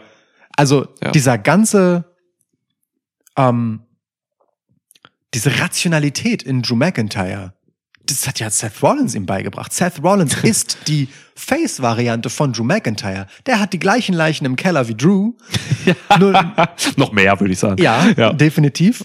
ähm, und trägt es vor sich her und Mhm. begründet Dinge und sagt, ich habe da und ich, ne, und bei mir ist das und das daraus geworden und ich habe das und das so. Ähm, und macht aber keinen Hehl daraus, dass er diese Leichen im Keller hat. Der ist ein so nachvollziehbarer Charakter in dieser völlig absurden Schillerndheit, die er halt trotzdem hat mit diesem ganzen Gehabe. Das ist total bemerkenswert, wie viel Konflikt man zulässt, den er innerhalb seines Charakters erlaubt, den er mit einer Leichtigkeit überspielt äh, und nachvollziehbar erzählt. So. Und immer wieder damit für Spannung sorgt, weil man Seth Rollins deswegen zu jeder Zeit jeden Scheiß zutraut. So. Und trotzdem, und das ist ähnlich wie bei Rhea Ripley, nur dass er halt wirklich sehr eindeutig ein Face ist, man, man liebt ihn halt einfach. So, der, der ist halt einfach ein sympathischer Kerl, aber ein absurder Vogel. Und ich meine nicht mal sympathisch im Sinne von, wir wären Kumpels, sondern Ja.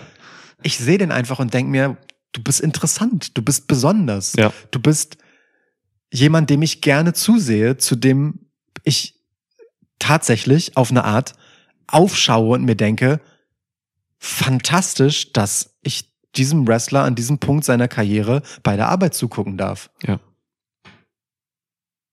Absolut. WWE wäre nicht, wo sie wären in diesem Jahr, wenn es neben dieser Roman Reigns Geschichte nicht noch Seth Rollins gegeben hätte, äh, um, um halt dieses, dieser Gegenpol zu sein. Das ist Mhm. unfassbar wertvoll und deswegen völlig zu Recht, ja, dann auch in unserem Ranking an Roman Reigns vorbeigezogen. Ja. So. Ja. Das ist, das, was Seth Rollins macht, ist wichtiger für das Selbstverständnis von WWE 2023 in der Post-Vince McMahon-Ära, als es Roman Reigns ist. So. Ja, Mann. Wunderschön gesagt. Will ich gar nichts ergänzen. Ja. Das war ein wilder Ritt. Krass, einfach mal 50 Leute durchgeballert hier, ey. Einfach mal 50 Leute durchgeballert, ja. Okay. Ja, aber geil. War, also voll gute, gute Momentaufnahme. Ja. Finde ich auch. Würde mich freuen, wenn wir das einfach nochmal machen nächstes Jahr. Das ist, und dann halt abgleichen, wo die Leute sind. Ja. Und wer vielleicht auch da ist, den wir jetzt überhaupt nicht am Schirm haben oder so. Geil. Schreibt uns doch gerne mal irgendwie in den verschiedenen Möglichkeiten, die ihr zum Kommentieren habt, auf irgendeinem Social Media. Wir sind übrigens neuerdings auch auf Threads. Das quasi dieser Twitter-Abklatsch für Instagram-Accounts. Ach, sind wir das? Okay. Ja, ja. Ich, Ey, ich das hab wusste ich nicht und ich kenne das Portal nicht mal. Ich habe unsere letzte Episode dort gepostet. ähm, okay. ähm, Die aber ihr übrigens alle hören solltet. Q&A-Podcast. Erstmals über vier Stunden am Stück aufgenommen. Alter, sind wir denn Ficker? ja, Ja. ja und ja. Ja. Ähm, jedenfalls. ähm, schreibt uns doch gerne, wie ihr das fandet. Ähm, ja, und dann wiederholen wir das gerne, wenn ihr Bock darauf habt. Ich habe auf mir hat das auf jeden Fall Spaß gemacht. Ich bin Voll. relativ echauffiert über die diversen Namen, die hier nicht aufgetaucht sind, aber Mhm. an, die allein sind noch mal extra Gesprächsstoff für eine weitere Episode. Wenn ich mir jetzt überlege, wie lange das dauern würde, darüber noch mal zu reden, das schaffen wir heute nicht mehr. Nee, ne? Das Ähm, stimmt. Das würde jetzt den Rahmen sprengen. Ja. Genau, reden wir über die, wenn sie wieder auftauchen ähm, und schütten dann Asche über unser Haupt, dass wir sie letztes Mal nicht erwähnt haben. Machen wir. Ja, gut. gut. So. Leute, also, ah, ich muss mir mal wieder, ich liege hier so in diesem Sitzsack drin bei uns. Oh, Ich habe mich vorhin erst wieder aufgerichtet. Gottes Willen. So, das hier wird dann aber auch der letzte Podcast dieses Jahres gewesen sein, oder? Sie. Wir machen keine Preview mehr zu World's End. Wir haben Nana! viel über Dinge mit Implikation für World's End gesprochen. Ja. Yeah. Wir gucken uns das an. Und über alles andere reden wir dann nächstes Jahr. Oder? And that is not an insult. Just a fact of life. Yeah. Guten Ja. Rutsch, ihr Sonnenblumen.